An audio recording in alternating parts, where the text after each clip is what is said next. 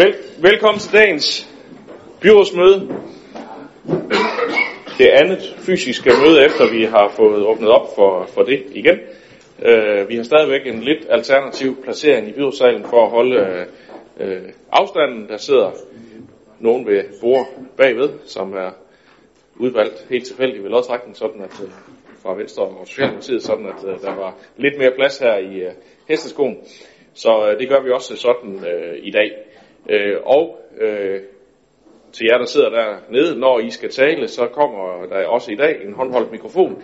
Men øh, det giver ikke særlig lyd her i byrådssalen, øh, så det skal I ikke undre jer over, at der ikke, øh, det ikke går ud igennem de interne højtalere, men øh, det går forhåbentlig rigtig fint igennem ud til dem, der sidder og følger med i, på streaming, og det er jo sådan set øh, det vigtigste. Vi andre vi kan nok godt høre, hvad der bliver sagt. Så øh, vi har en øh, en lang dagsorden for os lige om lidt, men vi plejer som altid at starte med en øh, sang. Og øh, det er Alex Sørensen, der har valgt nummer 316. Vi elsker vort land. Det passer måske lidt til årstiden, så skal vi ikke prøve lige at starte med det?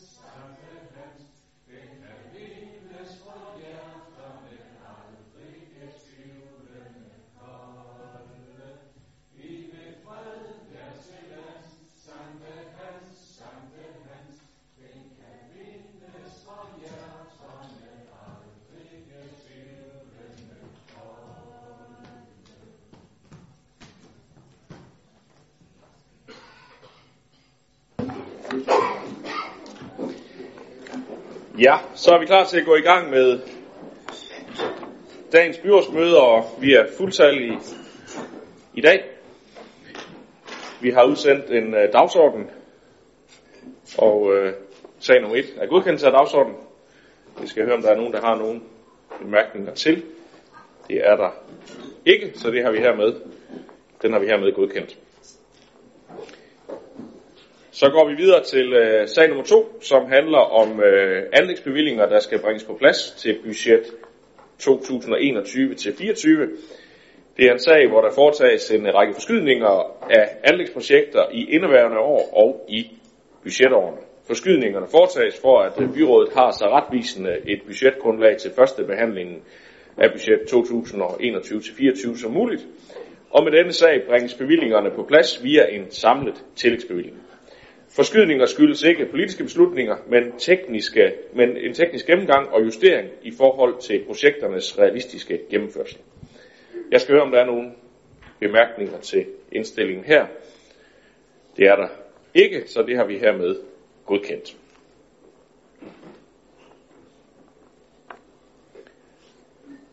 Så kommer vi til øh, sag nummer 3, som handler om øh, udpegning af et øh, byrådsmedlem til den uddannelsesstrategiske styregruppe og til bestyrelsen for Education Esbjerg.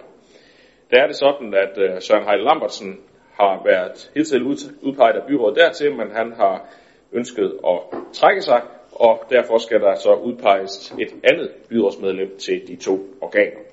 Og der sagen den blev behandlet i økonomiudvalget for øh, en uge tid siden, to uger siden faktisk, der var det Sara Nørris, der blev udpeget øh, der.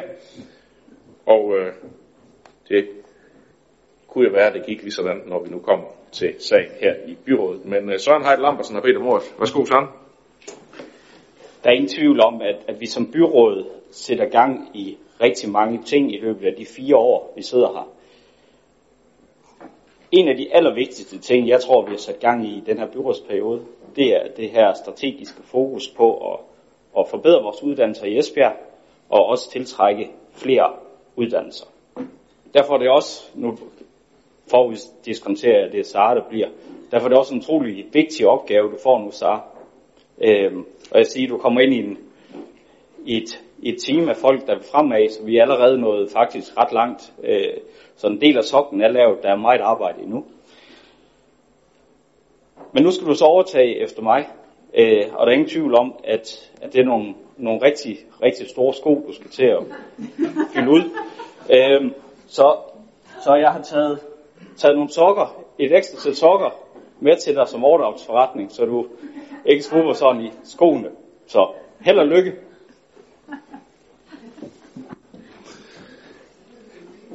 Tak for det. Sara, du vil øh, selv kommentere, og du kan se, at du også øh, godt kunne bruge et par sokker. Måske ikke lige i dag, men uh, sådan generelt. Værsgo. Tak Søren, tak for de pæne ord. Og øh, jeg har taget sko af, så jeg er klar til at tage dem på. De nye sokker der. Og jeg er helt klar over opgaven, og jeg glæder mig rigtig meget til den.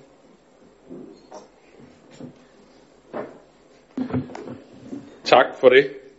Skal vi uh, hermed uh, konstaterer, at byrådet er enig i økonomiudvalgets øh, beslutning, sådan at det er Søren Øjes, der udpeges til bestyrelsen for Education Esbjerg og til den uddannelsesstrategiske styregruppe. Det er det, vi hermed har gjort.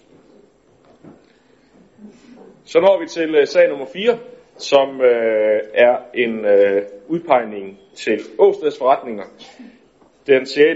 december 2017 udpegede byrådet øh, Søren Heide Lambertsen til Åsteds forretninger i forbindelse med de konstitueringer, der blev lavet for den, den byrådsperiode, vi nu er i gang med. Søren ønsker også at udtræde af den her plads, og der skal så udpeges en anden.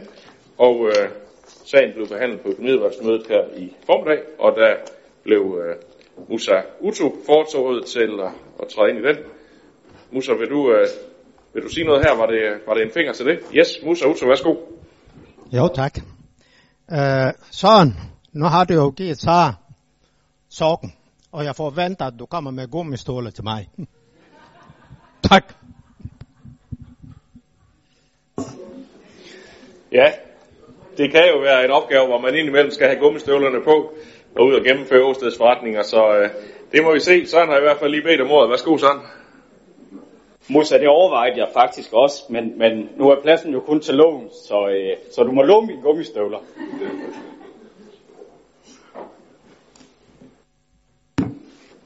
Godt.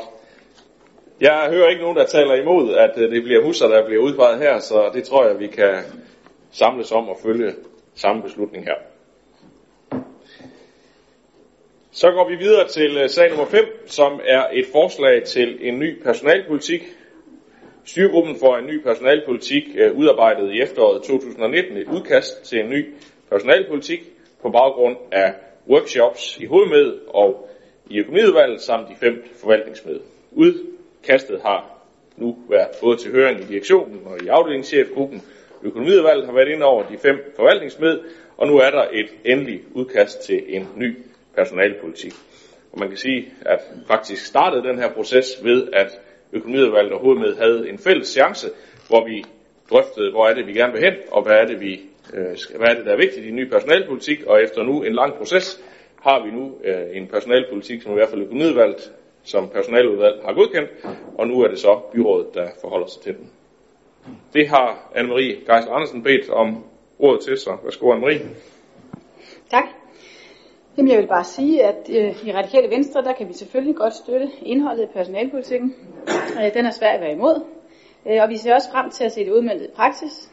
Vi mener ligeledes, at vi som byråd med fordel kunne skille til det. Og tænk om vi i byrådet også løbende kunne forventningsafstemme i forhold til samarbejdet, samt i højere grad se hinandens forskelligheder som en styrke. Så der er i vores øjne god mulighed for at lade sig inspirere. Oh, skal jeg slukke? Tak for det. Så er det Søren Heide Larbersen. I forhold til personalpolitikken, vi her skal godkende, som Jesper startede med, så startede, startede vi faktisk ude på Sædings skole med at, at sætte os sammen med hovedmød og have en rigtig god drøftelse. En af, en af, en af de store ønsker, det var, at vi fik en kort og præcis øh, personalepolitik. Øh, og det er ingen tvivl om, når man sidder ude på mødet, så tænker jeg, kan jeg vide, hvor kort den kan blive. Øh, men det synes jeg er lykkes her. Så, øh, når jeg kigger den her personalepolitik igennem, så tror jeg virkelig på, at, at den også bliver læst. Hvor ser man den tidligere personalepolitik, så, øh, så kunne man godt forestille sig, at de, de mere entusiastiske, der når hele vejen igennem, hvor den her øh, er let overskuelig og ret klar i budskab. Så jeg synes, det er et rigtig godt slutresultat, vi her er kommet frem til. Tak for det. Med de bemærkninger kan vi også i enighed godkende personalpolitikken.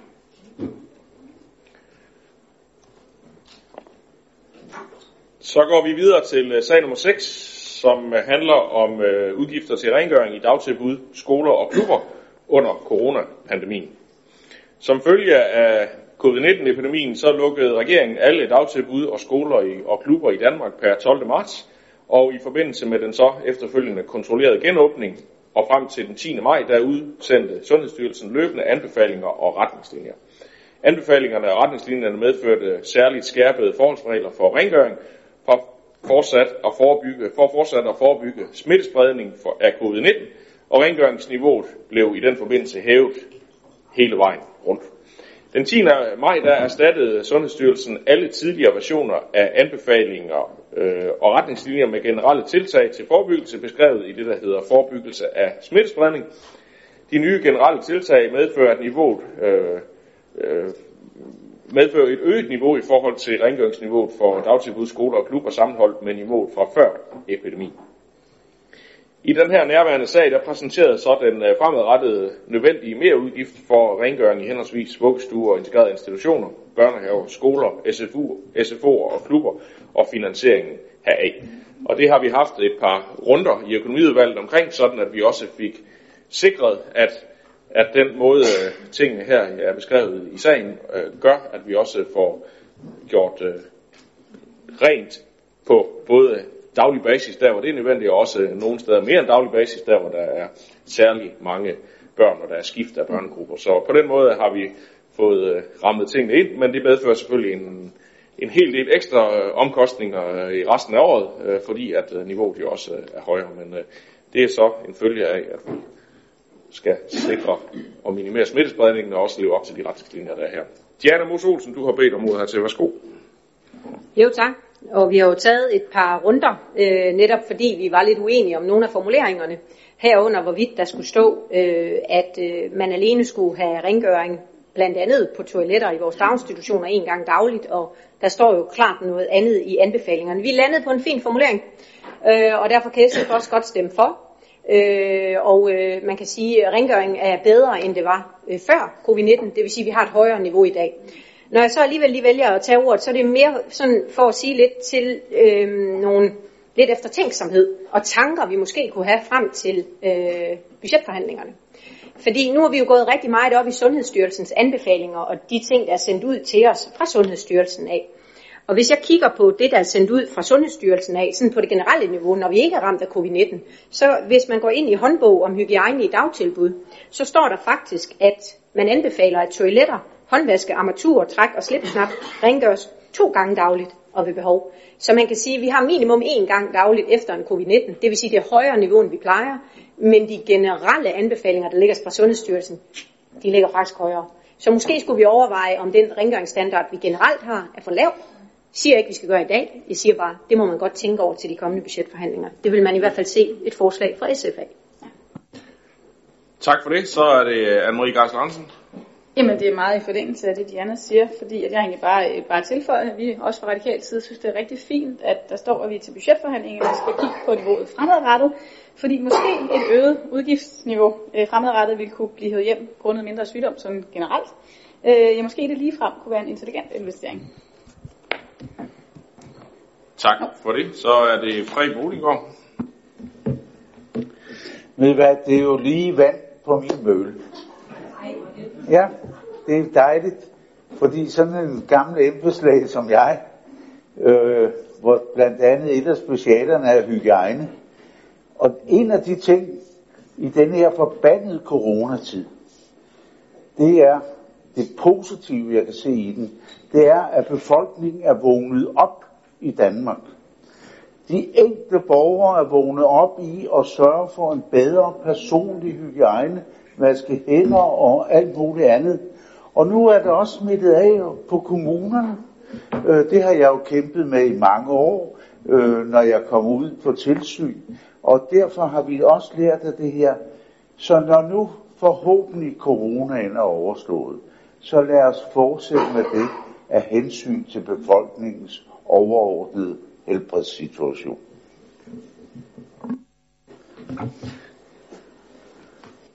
Tak for det.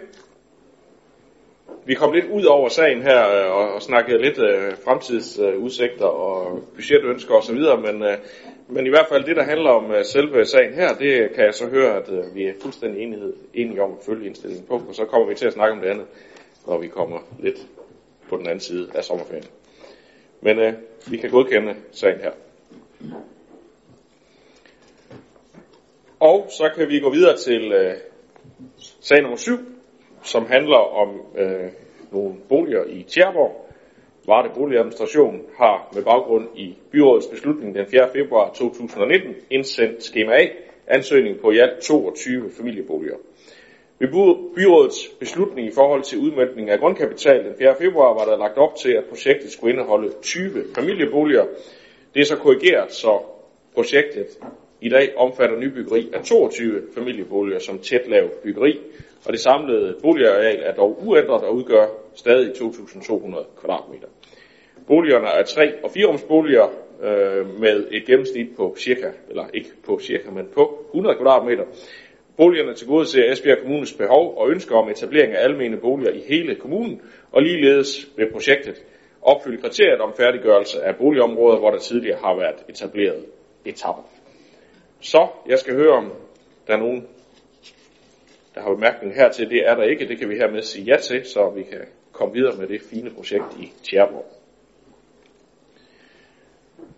Så går vi videre til øh, sag nummer 8, som handler om udmyndning af puljemidler til sommerferieaktiviteter. En sag, der har været i flere udvalg, men sluttet i Kultur- og Fritidsudvalget, så det bliver formand derfra, der får ordet. Værsgo, Majbrit André Andersen. Tak for det. På trods af corona, så øh, skal alle danske børn og unge have den bedst mulige sommer, hvor de kan deltage i både faglige og sociale fællesskaber og aktiviteter. Det er baggrunden for det partnerskab, som KL og Folketingets partier har indgået i kølvandet på corona, og aftalen sender 3,9 millioner kroner afsted til sommerferieaktiviteter hos os her i Esbjerg Kommune. Konkret er det formålet med puljen at kanalisere pengene ud til tre formål. Det handler om at lukke de faglige huller, der kan være opstået hos nogle af eleverne, mens øh, skolerne var lukket. Samtidig skal aktiviteterne rette et ekstra fokus på trivselen og de sociale fællesskaber ved at bakke op om elevernes fritidsinteresser øh, og udfordre dem til at prøve nye aktiviteter. Og derudover så skal aktiviteterne have et kriminalpræventivt sigte. I praksis omsætter vi i Esbjerg Kommune pengene fra puljen til Sommer College, som alle syv distriktsskoler etablerer. Samtidig udvider vi mulighederne i sommerferiesjov, ligesom SSP forebyggelse og vejledning, de målretter tilbud for særlige grupper af børn og unge. Samlet giver aktiviteterne børn og unge et bredt udvalg af muligheder med fokus på leg og læring. Sommerferien begynder lige om lidt, og derfor så er fristen for at udmynde puljen kort, øh, så modellen er tilrettelagt som en ramme med plads til at planlægge, som det passer bedst ind lokalt. Øh, der er samtidig fokus på øh, at arbejde tæt sammen med for eksempel civile samfundsorganisationer, foreninger og kulturinstitutioner om at løfte den her opgave. Og på den baggrund, der indstiller børn- og familieudvalget, kultur- og fritidsudvalget og økonomiudvalget til byrådet, at de følger indstillingen. Tak for det. Så er det Diana Mos Olsen.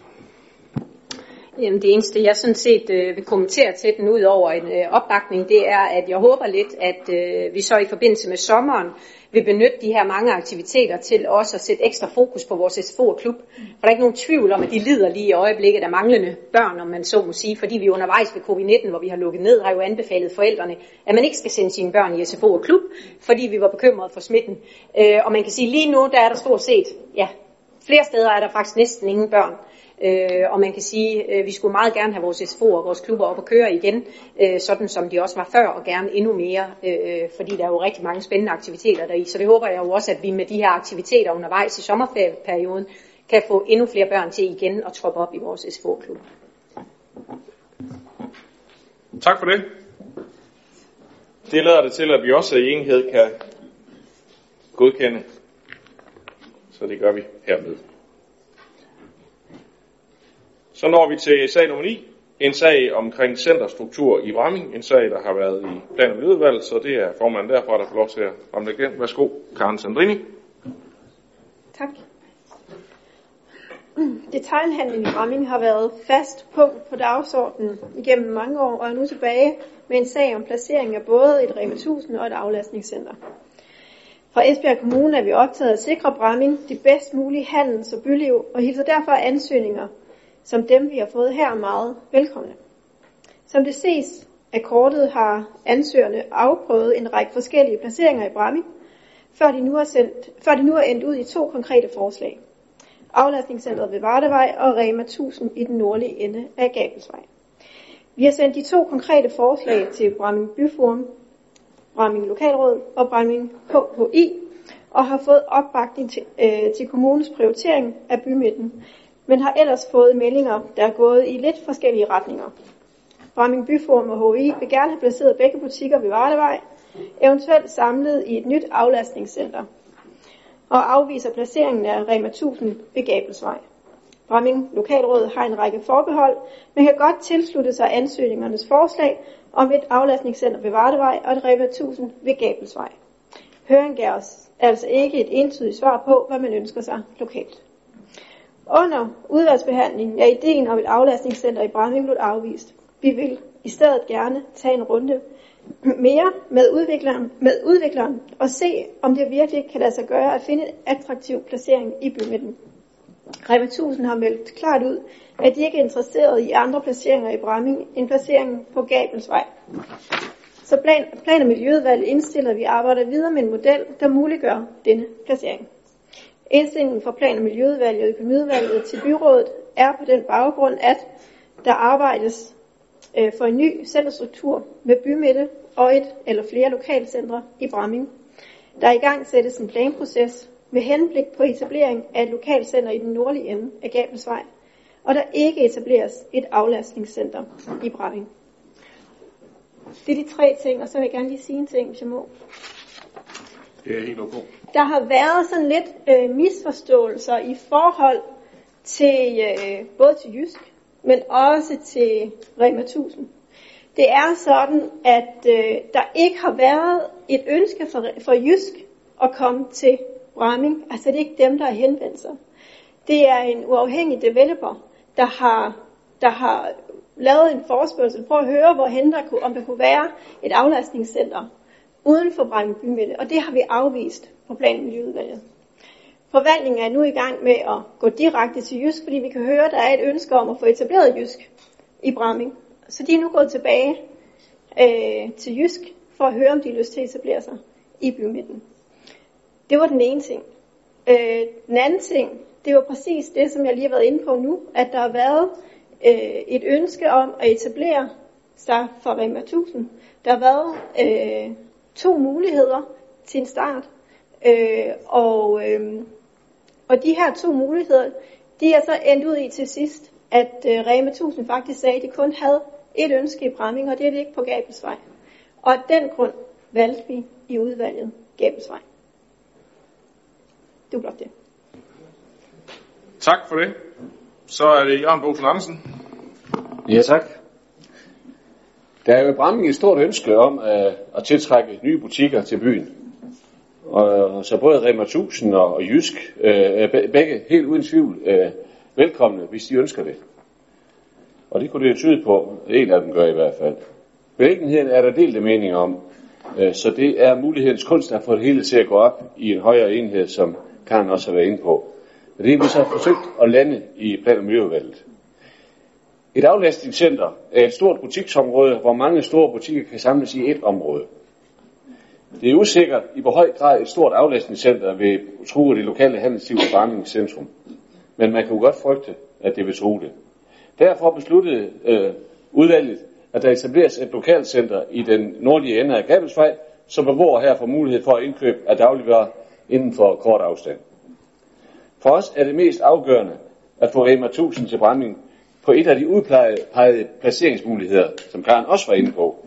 Og der havde Rema 1000 et ønske om, at det blev placeret på den nordlige ende af Gabelsvej.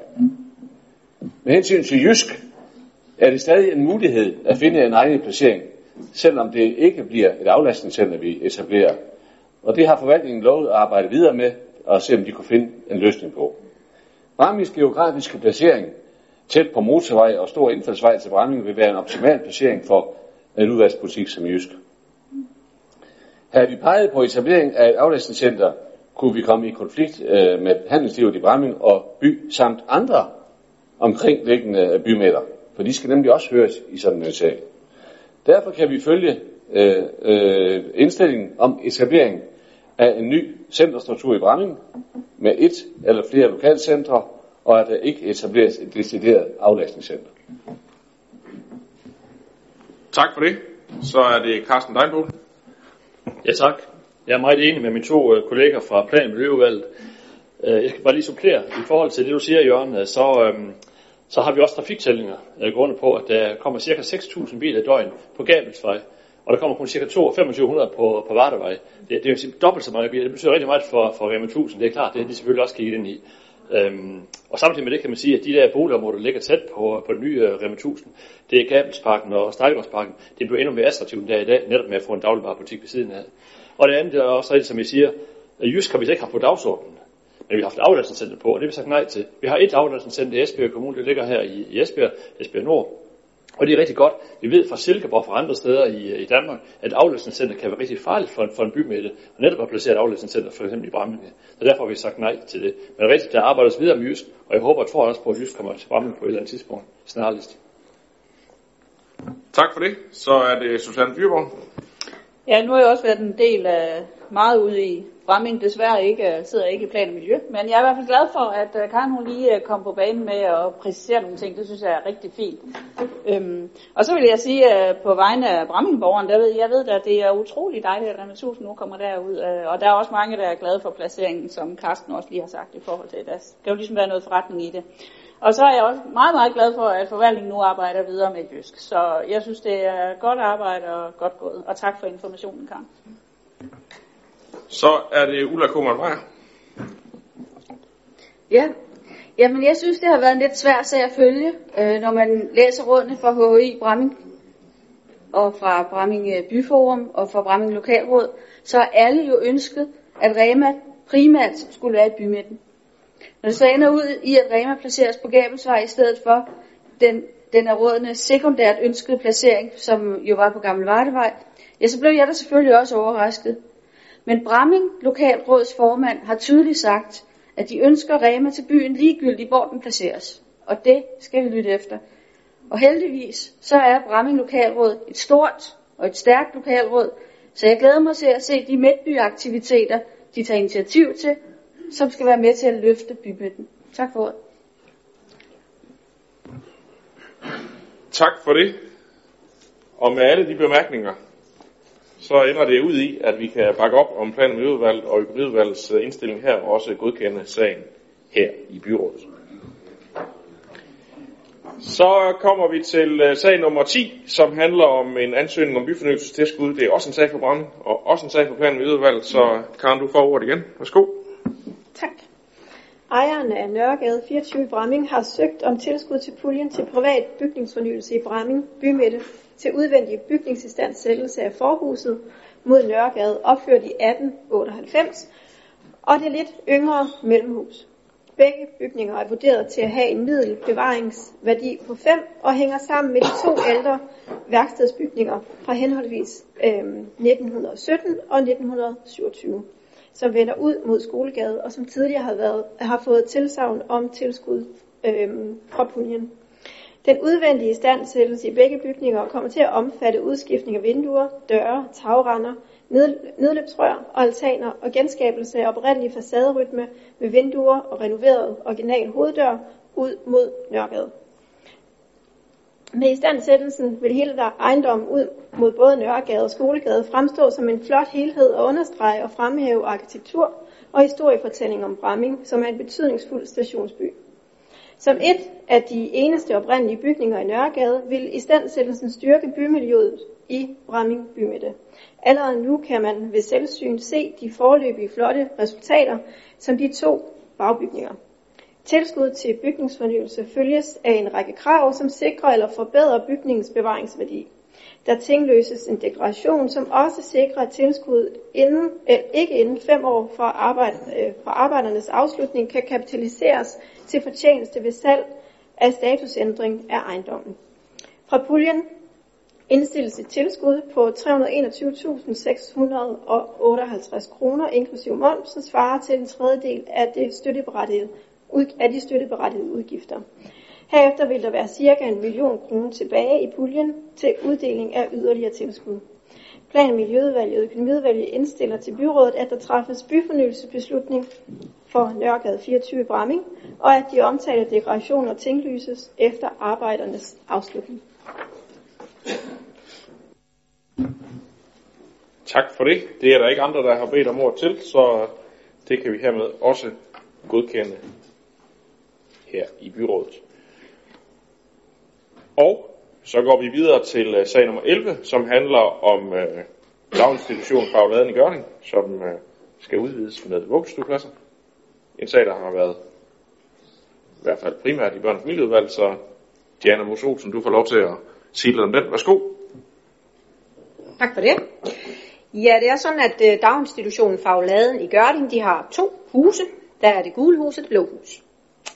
Og øh, i dag der er det sådan, at øh, daginstitutionen alene tager imod øh, børnehavebørn, altså børn fra 3 til 5 år. Men de har rent faktisk plads til flere børn, end, øh, end der egentlig er i forventet børnetal. I 2020 der forventes der i gennemsnit 60 børn øh, på 3 til 5 år. I den opdaterede masterplan for dagtilbudsområdet fra 2017, der er det anbefalingen at sikre øh, fagladen et mere bæredygtigt grundlag ved at oprette en vuggestuegruppe på 12 børn. Det er jo ikke alene den opdaterede masterplan, der har øh, været årsagen til de 12 vuggestuepladser, det har faktisk også været efterspørgelsen fra forældrene. Og ved budgetlægningen i 2017, der valgte vi i byrådet at afsætte 1,7 millioner kroner til at øh, lægge noget yderligere kapacitet i det blå hus i Fagladen, sådan så vi kunne lave den om til 12 pladser til 0-2-årige børn, og nu er anlægsbevillingen så endelig nået til byrådet. Udvidelsen har også den fordel, at forældrene i Gørding nu får et ekstra tilbud at vælge imellem, når de skal finde ud af, hvilken type pasning, øh, der passer til deres øh, barn og familie. Og den her tilgang, den passer rigtig godt med børn- og politikken, hvor vi lægger vægt på altid at tage afsæt i behovene for det enkelte barn og den enkelte familie. Og i forhold til, hvordan og hvorledes det skal udmyndtes, så vil jeg høre, om det er okay, at jeg giver ordet videre til Søren Heide, som er formand for Teknik- og Byggeudvalget. Det kan du i hvert fald, og så kan jeg lige øh, styre mikrofonrækken her, så han også kan få lov til at sige noget. Værsgo. Som formanden for børn- og familieudvalget beskriver, så er der brug for at udbygge de eksisterende faciliteter i det blå hus hos Fagladen for at gøre mere plads til en vuggestue. I dag består institutionen af to klyngehuse og en fælles garderobe, eller gang, hvad hedder det? Garderobe forbinder husene. Umiddelbart kan man ved at bytte lidt rundt på rummenes funktion skabe en, den nødvendige plads, så vuggestuen kan indrettes i de eksisterende rammer. Som planen peger på, vil vuggestuen blive placeret i den ene ende af huset. Lige ved siden af bliver der bygget et opvarmet barnvognsskur, og der, der vil selvfølgelig være direkte adgang fra vuggestuen. Derudover bygges der et 7 kvadratmeter stort skur til opbevaring af udendørs legeredskaber, og der laves et overdækket areal på 11 kvadratmeter. Køkken og gulv fremstår meget slidte, og derfor bliver der sat nyt køkken, og gulvet, et nyt køkken i, og gulvet bliver skiftet. I samme omværing males der, og det overordnede resultat bliver en nyrenoveret institution til glæde for børn, ansatte og deres forældre. Børn- og familieudvalget, teknik- og byggeudvalget og økonomiudvalget indstiller til byrådet, at der meddeles en anlægsbevilling på 1,7 millioner kroner i 2020, som finansieres af det i 2020 til formålet afsatte rådighedsbeløb. Tak for det. Det er der heller ikke nogen, der taler imod, så vi kan også sige ja til vuggestuepladser i Jørgen. Og så går vi videre til sag nummer 12, som øh, handler om en samling af området for erhvervet hjerneskade hos voksne hos Sundhed og Omsorg. Også en sag, der har været i flere udvalg, men nu er det Sundhed og Omsorgsudvalg, der skal modtage opgaven, så formanden derfra får lov til at forelægge sagen. Værsgo, Olfert Krog. meningen, at øh, Emma og jeg skal sige noget først, hvis jeg skal følge det, jeg fået udleveret. Hvis uh, I er enige om det, så kan vi godt give ord til Henrik Valø i stedet for. Værsgo, Henrik. Ja, det kan vi godt prøve. Pyt med det. Vores indsatser for borgere over 18 år med erhvervet hjerneskade er i dag delt mellem borger- og arbejdsmarked og sundhed og omsorg. Der er en række fordele ved at samle indsatserne for de voksne borgere, der har fået en hjerneskade og som ikke kan bo i eget hjem, når de bliver udskrevet fra sygehuset. Derfor foreslår vores to forvaltninger i fællesskab at samle al visitation og alle indsatser hos sundhed og omsorg fra den 1. september 2020. Vi forventer, at de berørte borgere og deres pårørende vil opleve det som en fordel, at der fremover vil være bedre sammenhæng i deres forløb. Med den organisatoriske sammenlægning kan vi nemlig sikre, at der kun er én tovholder gennem hele forløbet. Desuden er det en fordel, at de faglige specialistkompetencer samles. Voksne med erhvervet hjerneskade kan få adgang til specialiseret genoptræning og få den bedst mulige hjælp til at genvinde de tabte evner gennem det, som fagfolkene kalder neurofaglig rehabilitering.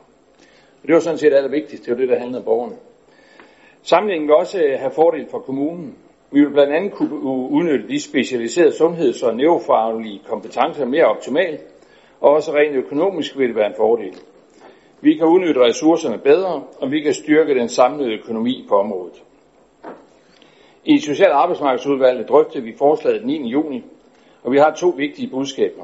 For det første er vi i udvalget meget optaget af, at unge borgere med erhvervet hjerneskade ikke placeres på plejehjem sammen med meget ældre og demente borgere. Vi ser gerne, at sundhed og omsorg ved samlingen af området forsøger at samle unge borgere med erhvervet hjerneskade i grupper. Vi mener, det er vigtigt, at de kan have en hverdag sammen med andre, der deler deres interesser, og som de passer sammen med aldersmæssigt. Vores andet fokusområde handler om bomuligheder. Boligmuligheder. Det er vigtigt for os i Social- og Arbejdsmarkedsudvalget, at der i videst muligt omfang tages individuelle hensyn til den enkelte borgers egne ønsker og interesser, når der skal findes en egnet bolig til borgeren. Formanden, Olfer Kro, øh, for Sundhed og Omsorgsudvalget vil fortælle mere om, øh, hvordan forvaltningen vil tænke området for erhvervs hjerneskade for voksne ind i forhold til de øvrige områder i sundhed og omsorg. Så øh, jeg kigger på borgmesteren, så med din tilladelse, så kan jeg give ordet til Olfer Kro. Det er helt okay. Jeg kan se, om jeg kan hjælpe lidt her. Værsgo. Tak for det. Som Henrik lige har beskrevet, er der mange fordele ved at samle indsatserne for voksne borgere med erhvervet hjerneskade et sted. Ikke mindst vil det være til stor gavn for den enkelte borger, at alle indsatser fremover koordineres af én tovholder igennem hele forløbet. Det passer fint ind i den tilgang, som kendetegner arbejdet på sundheds- og omsorgsområdet, hvor vi lægger vægt på at kunne tilbyde helhedsorienterede indsatser med borgeren i centrum. Sundhed og omsorg varetager i forvejen visitering, pleje og rehabilitering og specialiseret træning og genoptræning i forhold til borgere med en række forskellige behov. Hvad enten det er i borgerens eget hjem, på et midlertidigt ophold eller i vores pleje- og ældreboliger. Sundhed og omsorg tilbyder også allerede hjælp til kommunikationsvanskeligheder efter en erhvervet hjerneskade. Ved at flytte området for erhvervet hjerneskade hos voksne fra borger- og arbejdsmarked til sundhed og omsorg, kan kommunen fremover bruge sin specialiserede viden i en fælles indsats til gavn for de borgere, der har behov for det. At det også betyder, at vi kan udnytte ressourcerne bedre, og vi kan styrke den samlede økonomi på området, er kun endnu en fordel. Forslaget har været i høring i medsystemet og hos Handicaprådet i Esbjerg Kommune, og vi er opmærksomme på de kommentarer, der er indkommet. Social- og arbejdsmarkedsudvalget, Sundhed- og omsorgsudvalget og økonomiudvalget indstiller på den baggrund til byrådet, at indstillingen godkendes. Tak. Tak for det. Så er det Rasmus Rasmussen. Ja, tak. Jamen, øh, som Henrik også var inde på, så noget af det, vi har diskuteret rigtig meget i udvalget, det var, jamen, hvad skal der ske med de yngre mennesker, som får en senhjerneskade, når de kommer over i sundhed og omsorg. Og i Socialdemokratiet ønsker vi ikke, at de bliver placeret på plejehjem, som Henrik også så rigtigt sagde, men vi forsøger at finde nogle måder at, at give dem nogle tilbud, hvor de kan komme ud og være øh, sammen med nogen, der aldersmæssigt er der, og, og kan få en hverdag ligesom det. Og så det her, det er meget vigtigt, og det er meget vigtigt at pointere fra Socialdemokratiets side, at det her, det skal ikke være en spareøvelse. Vi skal flytte dem over, fordi vi har noget faglighed, og vi har noget fagfaglighed, som vi ønsker at sætte i højsædet, så vi kan give dem så gode betingelser som muligt. Men det her, det skal hen ad vejen, og det er noget, vi følger meget nøje. Det skal ikke gå hen og blive en spareøvelse. Og det er meget, meget vigtigt, at vi får sat borgerne i højsædet og får givet dem så godt et tilbud som muligt. Tak. Tak for det. Preben Rudingård. Jamen, jeg vil gerne sige til Rasmus, vi sætter altid borgeren i højsædet. Altid. Men jeg har jo oplevet igennem mange, mange år, at netop når vi har yngre hjerneskadede personer, så bliver de splittet mellem den sociale sektor og sundhedssektoren. Og hvem falder igennem her? Det er altid borgeren. Derfor er det vigtigt for os, at vi får samlet det her. Og jeg kan godt fortælle dig, at det her er altså ikke en spareøvelse. Det er simpelthen fordi, der skal laves en indsats over for pågældende med respekt for pågældendes egne ønsker. Og jeg kan også godt sige dig, at det er over mit liv. Jeg ved ikke, hvornår jeg er et liv, men det er over mit liv, hvis vi placerer unge, hjerneskadede personer, som dog alligevel har noget funktion, på en afdeling med svært demente, senile personer. Det er jo ikke der, det skal være. Vi skal lave en individuel indsats, og vi er jo eksperter hos os i vores udvalg til at høre og køre det, der hedder længst muligt eget hjem, og lave nogle bofællesskaber på den ene eller anden måde, således at de mennesker også kan få en glæde i dagligdagen. Så jeg vil bare sige, at fra vores udvalg og fra mit parti Venstre, så sætter vi borgeren i centrum og skal sørge for, at det bliver endnu bedre, end Henriks udvalg har kunnet lave det her. Selvom jeg har gjort det godt, Henrik, men vi skal nok gøre det endnu bedre til de samme penge. Tak for det. Så kan det vist ikke siges uh, mere tydeligt. Så er det Anne-Marie Geis Andersen. Nej, og jeg vil egentlig også bare blot bakke op om det, der er sagt, fordi det var sådan set også noget, der lå også rigtig meget på sinde, da vi havde drøftelsen, og derfor er jeg også glad for, at vi fik skrevet det ind, og jeg er også glad for, at der er stor opbakning til det. Øh, jeg synes, det er sagt så fint, så der er ikke nogen grund til at gentage det. Tak for det. Så er det Diana Mos Olsen. Nu tænkte jeg, at øh, Preben Rudingård, han jo har sagt, at det her det bliver ikke en spareøvelse, og det glæder mig. Når jeg så alligevel lige vælger at kommentere på det, så er det fordi, det er jo set før i øh, den her kommunes historie, at når der har stået noget så fint som, hvordan kommunen kan optimere sin faglige opgaveløsning og de samlede ressourcer på området til gavn for borgerne, så har vi før set besparelsesforslag, øh, når vi er kommet til budgetforhandlingerne. Så jeg tænker, at vi vil følge det meget nøje, ligesom også Socialdemokratiet siger, fordi fra SF's side af, der tænker vi også, at den her formulering, den skal ikke blive en formulering, der netop kan bruges til at skrue lidt på det, fordi nu har vi jo samlet ressourcerne, derfor kan vi få mere øh, for de samlede ressourcer, derfor kan vi godt skrue lidt ned. Så det er godt, du siger det. Det følger vi nøje med i. Vi vil tage dig på ordet, jeg tror sågar, at de har filmet det, så det er jo fantastisk. Og du har talt på vegne af partiet. Dejligt. Tak for det, Diana. Så er det uh, Sara Nøjes. Ja, det var faktisk også Prebens indlæg, der får mig til at tage ordet. Jeg bliver helt ærligt lidt træt, når du taler, Preben. øh, det er ikke fordi, det du siger, det er jeg fuldstændig enig i. Det er fuldstændig rigtigt i min verden også. Det er faktisk ikke så tit, at jeg kan sige det om det, der kommer ud af munden på dig. Men lige her, der kan jeg. Og vi er jo heldigvis helt enige. Problemet er jo bare, at så er det jo bare mærkeligt, at det først er gået op for jer nu. Men hellere sent end aldrig. Tak for det. Aalfred Krog. Jeg er lige til præmen. Det bliver noget af en passage, hvis vi skal over dig. Jeg kan godt se over det lige. øh, men Sundhed og Omsorg har jo sagt, at øh, vi gerne vil evaluere øh, den flytning, der er sket her efter et år. Så, og vi tager også hensyn til alle de kommentarer, der er kommet ind. Tak for det. Og med de bemærkninger kan vi også her i byrådet godkende, at øh, opgaven nu flyttes og samles ved sundhed og omsorg. Så det har vi hermed gjort og går videre til øh, sag nummer 13. En sag omkring øh, planlægning for bolig og erhverv i Torgade 6. En sag, der har været behandlet i plan- og miljøudvalget, og hvor der blev også stemt om, om øh, indstillingen, som et flertal øh, godkendte, og øh, derefter begærede øh, A og F sagen i byrådet, så den forelægges her af Karen Sandrin. Værsgo.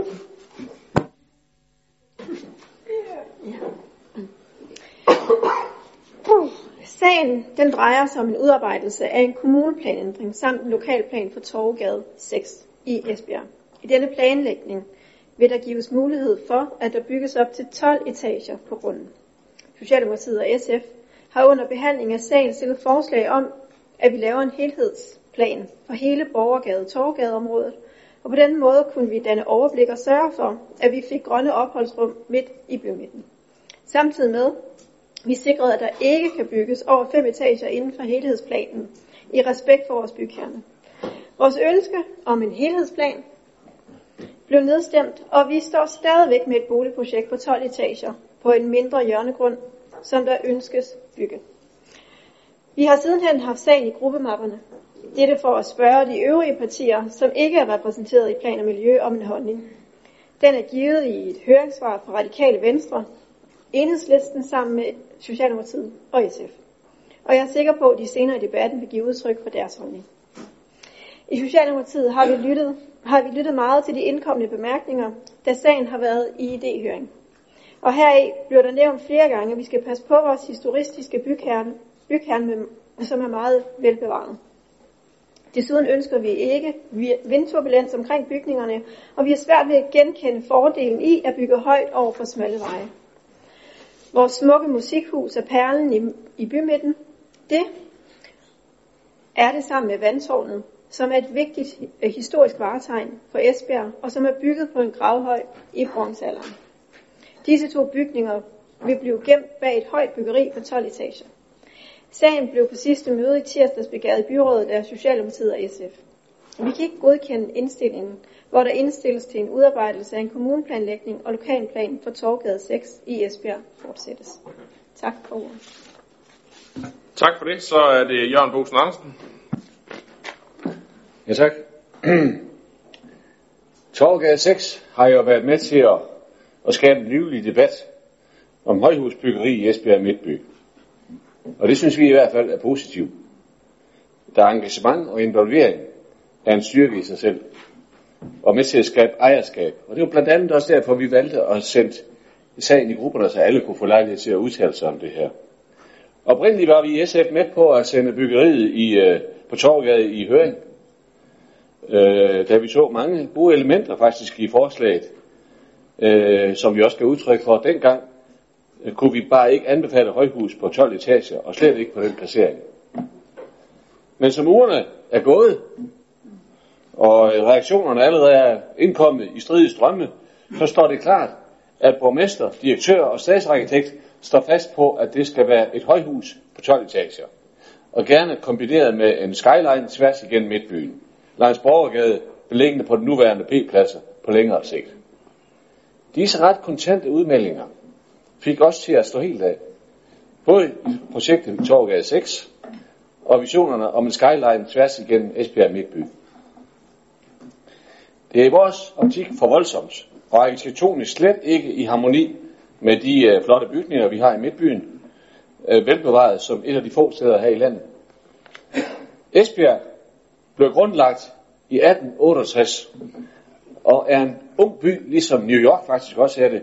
Men derfor, mine damer og herrer, behøver vi ikke at plastre Midtbyen til med højhuse.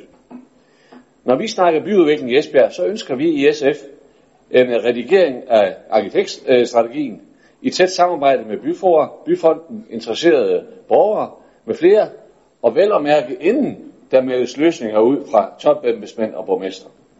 Derudover ønsker vi en større sammenhængende byomdannelse uden skyline med grønne områder, hvor der indtænkes bomuligheder for et bredt udsnit af befolkningen, både lejeboliger og ejerboliger. Dette kombineret med liberalt erhverv og fritidsaktiviteter, så området mellem torvet og musikhuset kunne bidrage til midtbyen, til at blive en mere spændende og livlig midtby. Endelig er det en kendskærning, at høje bygninger kaster øh, skygger og vind ind i byen, som jo i forvejen ligger i første række, når vestenvinden melder sin ankomst. Det var bare et par af vores ønsker og idéer. Men, der, men dem er der jo mange andre, der har også, også har nogen af, blandt byens borgere for eksempel. Og dem skal vi nemlig nu have i spil. Derfor opfordrer vi borgmesteren til at stikke en finger i jorden og invitere til en åben debat i, øh, om gennemførelse af en større sammenhængende byomdannelse i Esbjerg Midtby. Øh, som det kører nu, er den galt med rækkefølgen, og den demokratiske proces, der byudviklingen bør øh, være en helhedsvurdering, og ikke bare en enkeltstående øh, højhusvurdering. Derfor ønsker vi at stoppe øh, høringsprocessen nu. Tak for det. Tak for det. Jeg bliver lige nødt til at give en enkelt øh, replik til det her, Jørgen Bosen Andersen, fordi der er der øh, åbenbart noget, du har fået lidt uh, forkert fat i. Nu er det her jo et flertal i byrådet, der har sat en proces i gang, og ikke en udmelding fra borgmesteren om uh, en undersøgelse om et boligbyggeri på Torgade 6. Det, det er jo uh, en sag, vi har behandlet her, og at flertallet synes, at man kunne arbejde videre med processen. Derfor har det også været en, en idéhøring. Så siger du, at der har været... Høringssvar øh, i stride strømme. Altså jeg ved ikke, øh, hvad for en sag du har, men, men den sag, jeg sidder med, der er der tre høringssvar på. De er meget enslydende, øh, og, og, og de går også i samme, øh, samme retning omkring det. Øh, men, men, øh, men vi er jo ikke nået til at sende et, øh, et lokalplanforslag i høring. Det er jo det, vi skal forholde os til i dag, om der skal arbejdes videre med sagen. Og hvis der bliver det, så kommer der jo på et tidspunkt et sag, øh, der, der kommer ud i, i offentlig høring, så, så man som borger kan forholde sig til det konkrete projekt. Men øh, det må tiden jo vise, om, øh, om der er flertal, der er klar til at pakke op. Der er mange flere på talelisten, så øh, jeg vil øh, stoppe her. Hans K. Sønderby er den næste. Ja, da vi i Dansk Folkeparti øh, sidst havde sagen på her, der gjorde vi red for de synspunkter, vi havde omkring den. Vi har sådan set ikke nyt at tilføje. Så, og da vi havde den til behandling i plan- og miljøudvalget, hvor jeg sidder, øh, der gik jeg ind for, at vi fik den sendt i høring, og det er fortsat den holdning, vi har. Tak for ordet. Tak for det. Kort og præcist. Så er det Henrik Vallø. Ja, tak. Et flertal i byrådet har, har besluttet, netop som borgmesteren har sagt, at der skal udarbejdes forslag til kommuneplanlægning og lokalplanændring for Torgade 6 i Esbjerg. Nu er der så i midlertid øh, fra Socialdemokratiets med flere side stillet forslag øh, til, at den igangværende planlægningsproces for Torgade 6 indstilles. På borgerlisten vil jeg bare sige, der handler det ikke om, hvem der står bag, men om, byggeri, om byggeriet ønskes opført. Og når jeg siger det sådan, så er det set i lyset af den seneste kronik, øh, hvor der netop øh, handler om visse bygherrer. Måske man skulle kombinere borgernes holdninger med de tekniske og miljømæssige analyser omkring det eventuelle byggeri. Vi kan stå i en situation, hvor analyserne viser, at der reelt ikke er problematikker, der hindrer byggeriet, men hvor borgermodstanden er så stor, at vi skal træffe en beslutning ud fra dette. Øh, fra borgerlistens side mener vi, at vi skal fortsætte den igangsatte planlægning, så forslaget til kommuneplanlægningen og lokalplanen kan komme i offentlig høring. Først når borgernes idéer og tanker om byggeriet er medtaget og behandlet, mener vi, at vi har et endeligt og kvalificeret grundlag, hvor vi kan tage stilling til, om det foreslåede byggeri er for højt eller for lavt, eller hvad det nu er. Tak. Tak for det. Anne-Marie Geisel Andersen. Tak. I Radikale Venstre, der er vi som nævnt med i et fælles øh, høringssvar sammen med de røde partier.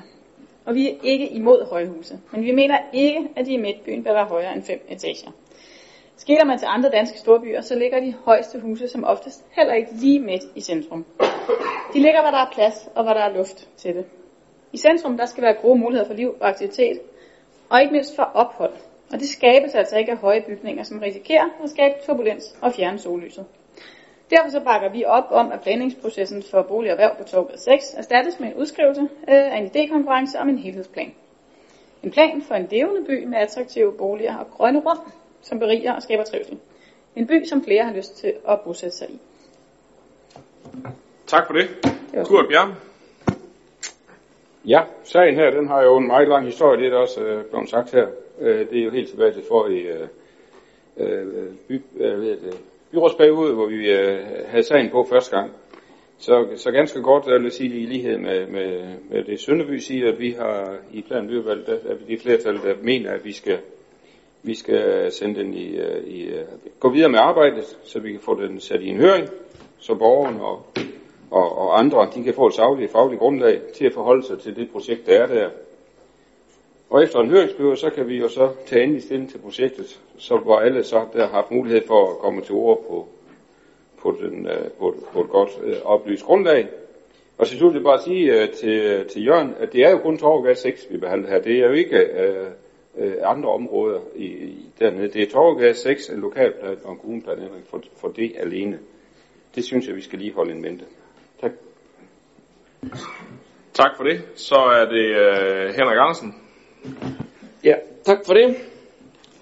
Nu er der jo allerede sagt og skrevet meget om et eventuelt, og jeg sagde eventuelt byggeri på grunden Torvgade 6, som jo ingen jo egentlig ved, hvordan kan komme til at se ud. Processen er først lige startet med, at et flertal i byrådet 2. marts besluttede at i gang sætte planarbejdet med en offentlig idéhøring om et eventuelt byggeri på op til 12 etager på grunden. Jeg er da sikker på, vi alle her i salen er stolte og tilfredse med vores indre by og dens miljø med meget forskelligartet byggeri, nyt som gammelt imellem hinanden. Noget kønt, noget knap så kønt, alt afhængig af øjnene, der ser det. Ser vi på hele bygningsmassen, på torvet og Torvegade, op til Havnegade, så er en stor del af bygningerne, tror jeg til manges overraskelse, end ikke bevaringsværdige. Skygge og vind er jo ikke noget nyt fænomen i Indre By. Hvor ofte hører vi ikke at folk sige, at gågaden vender forkert, da der er midt på dagen altid er skygge. Tror ikke, vi i Indre By har nogle gader, der er så brede, at selv byggeri på tre etage ikke vil kaste skygge over på modsat side. Fra Torvgade 6 og til rytterstatuen af Christian den 9. er der ca. 150 meter. For tid tilbage blev vedtaget en lokalplan, hvis beliggenhed kun er den halve af afstand fra statuen. En plan, som giver tilladelse til hotelbyggeri på 13 etager. Til byggeriet her indkom også høringssvar, blandt andet fra Sydvestjyske Museer, og indholdet i de svar, som kom i forbindelse med den sag, var, lige, var meget lige indholdet i de svar, som ligger på sagen her, vi behandler. Hotelbyggeriet blev godkendt i byrådet med stemmerne 27-4. En plan, som de nuværende plan- og miljøudvalg efterfølgende enstemmigt har givet dispensation til at øge antallet af etager fra 13 til 14, dog inden for magthøjden på 50,5 meter. Nu har vi jo sidste år, sidste efterår vedtaget en ny lokalplan for Indre By, hvor nogle få steder ikke er medtaget, herunder Torvegade 6, hvor der før et eventuelt byggeri skal analyseres på, hvad området kan bære, og dels udarbejdes en selvstændig lokalplan, som så skal ud i offentlig høring. Min anbefaling er at følge forvaltningens indstilling om udarbejdelse af plangrundlaget for grunden, så vi kan træffe beslutning på et savligt og oplyst grundlag. Tak. Tak for det. Så er det øh, Hans Erik Møller. Ja, tak. Og jeg tror faktisk, jeg lige vil starte lidt med dig, Henrik. Øh, nu henviser du til en anden lokalplan, som for øvrigt har helt sit eget liv, men som vi i hvert fald også lægger forud for den politiske aftale, Venstre og Socialdemokratiet rent faktisk indgik. Men uanset om det var før eller efter, uanset om det var op til valg, det var lang tid før, øh, hvor alle mulige partier var skyndt sig at sige, at de ikke ville have højt byggeri, så var den hotel allerede på beden dengang. Det bliver til noget, det ved vi ikke. Men den har sin egen lokalplan, og ikke en del af den indre kerne i Esbjerg. Så når du blander det ind i det, så må det kun for at være forvirre begreberne. Og det er korrekt, at vi gik en etage op, men højden skulle overholdes. Så vi måtte også sætte det ned, og vi gik utrolig meget ud af i udvalget. Og se alt mulig visualisering, for at den ikke skulle komme til at skræmme. For eksempel tænker resthuset og os tog. Så lad være med at blande den ind i, for det hører slet ikke hjemme. Nu snakker du selv om, hvad er det egentlig, vi debatterer i dag. Og det er som udgangspunkt, der er det grunden øh, på Torvgade 6. Der vil jeg godt, når du siger, at, øh, at den er jo udtaget, så har jeg altså spurgt tre gange på plan- og miljøudvalget. Tre gange. Og jeg har fået svar. Jeg ved godt, der er nogen, der ikke rigtig kan huske det længere, men det var fordi, at Skjern Bank havde nogle planer, og derfor var den rent faktisk udtaget. Det er der nogen, der ikke helt sådan rigtig kan huske længere, det er måske blevet lidt øh, kommelsesvægt. Og så er jeg jo så så heldig, at det er aldrig nogensinde imødesagt, øh, jeg er aldrig blevet imødegået på det. Og når folk de så tvivler, er det nu korrekt, eller er det bare påstand mod påstand, så vil jeg da anbefale, at man går ind på Esbjerg Kommunes hjemmeside, på byrådsmødet den 2. marts, hvor jeg klar fra den her plads står og siger, at det er den eneste årsag til, at den er udtaget, og det kan enhver gå ind og lytte på. Enhver kan gå ind og lytte på det. Så der har vi beviset. Jeg håber ikke, at vi ser udvalgsmøde med videooptagelse, så vi også kan dokumentere over for hinanden. Men jeg synes faktisk, at man skal gå ind og se det. Det er helt klart. Og der er faktisk mange venstrefolk, der, er, der er ikke en eneste, der går mig imod. Så der kunne man godt huske det. Så man er måske det andet før den marts og så til nu. Og det var jo rent faktisk også, synes jeg, når man lytter den, for jeg kommer til at høre den hele vejen igennem, så er det jo også sjovt at se Jesper Frost slut mødet af med at sige, og det er i forhold til mange, siger, lad os nu få den ud, og så få høring, og så kan vi høre, hvad borgerne vil. Og når vi så er færdige med det, ja, så kan vi til at tage beslutninger. Der siger vores borgmester jo helt klart, at vi sætter jo kun sådan nogle høringer i værk, hvis det er noget, vi vil. Og det er faktisk afslutningsbemærkningen. Og det er jeg fuldstændig enig med borgmesteren i, at vi skal da ikke bruge i, rest, i tider, vi skal ikke, overhovedet ikke bruge det, men i tider, hvor Esbjerg Kommune har været igennem kæmpe hårde budgetforhandlinger, der virkelig har ramt mange borgere, bare bruge en masse penge på at udarbejde kommuneplanændringer og lokalplaner på noget, vi ikke vil. Så øh, det, det forstår jeg slet ikke. Og når Henrik Valdø for øvrigt siger, at øh, det er vigtigt for borgerlisten, at nu bliver det sendt ud i høring, så kan vi jo høre, hvad borgeren siger, før kan vi ikke tage stilling til det. Så jeg kan godt lige minde øh, borgerlisten om, at det, det er en ny politik, de har fået. Jeg kan godt huske, at han krævede da, midt under en folkehøring, midt under en høring, på museumspladsen, der skulle Venstre ind, hvis de ville være borgmester, og sige, der bliver ikke bygget, uanset hvad borgeren siger, uanset om der er en høring i gang. Så det må jeg da hilse velkommen, at nu vil også Valø og borgerlisten til måske at lytte lidt mere til borgeren. Og så vil jeg godt sige, det kan godt være, at jeg er blind, og det er svært at kende, det har jeg ikke kendt. Men der må være nogen, der er tonedøve.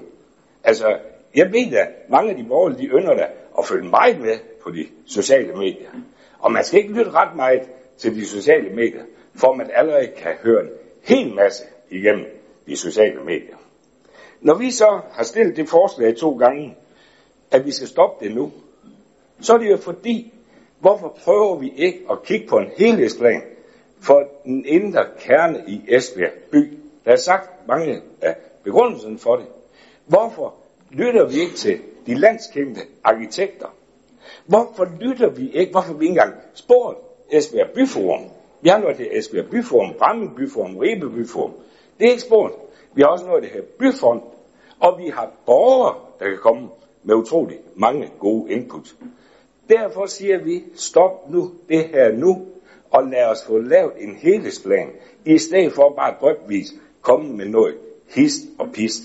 Og endelig til sidst, Valø, når jeg siger, hvorfor skal nogen bygge her have, have have rettigheder eller andet, så er det jo netop ud fra deres kronik, hvor de skriver, at vi politikere, vi skal ikke blande os i det i en 8 ugers høringsperiode.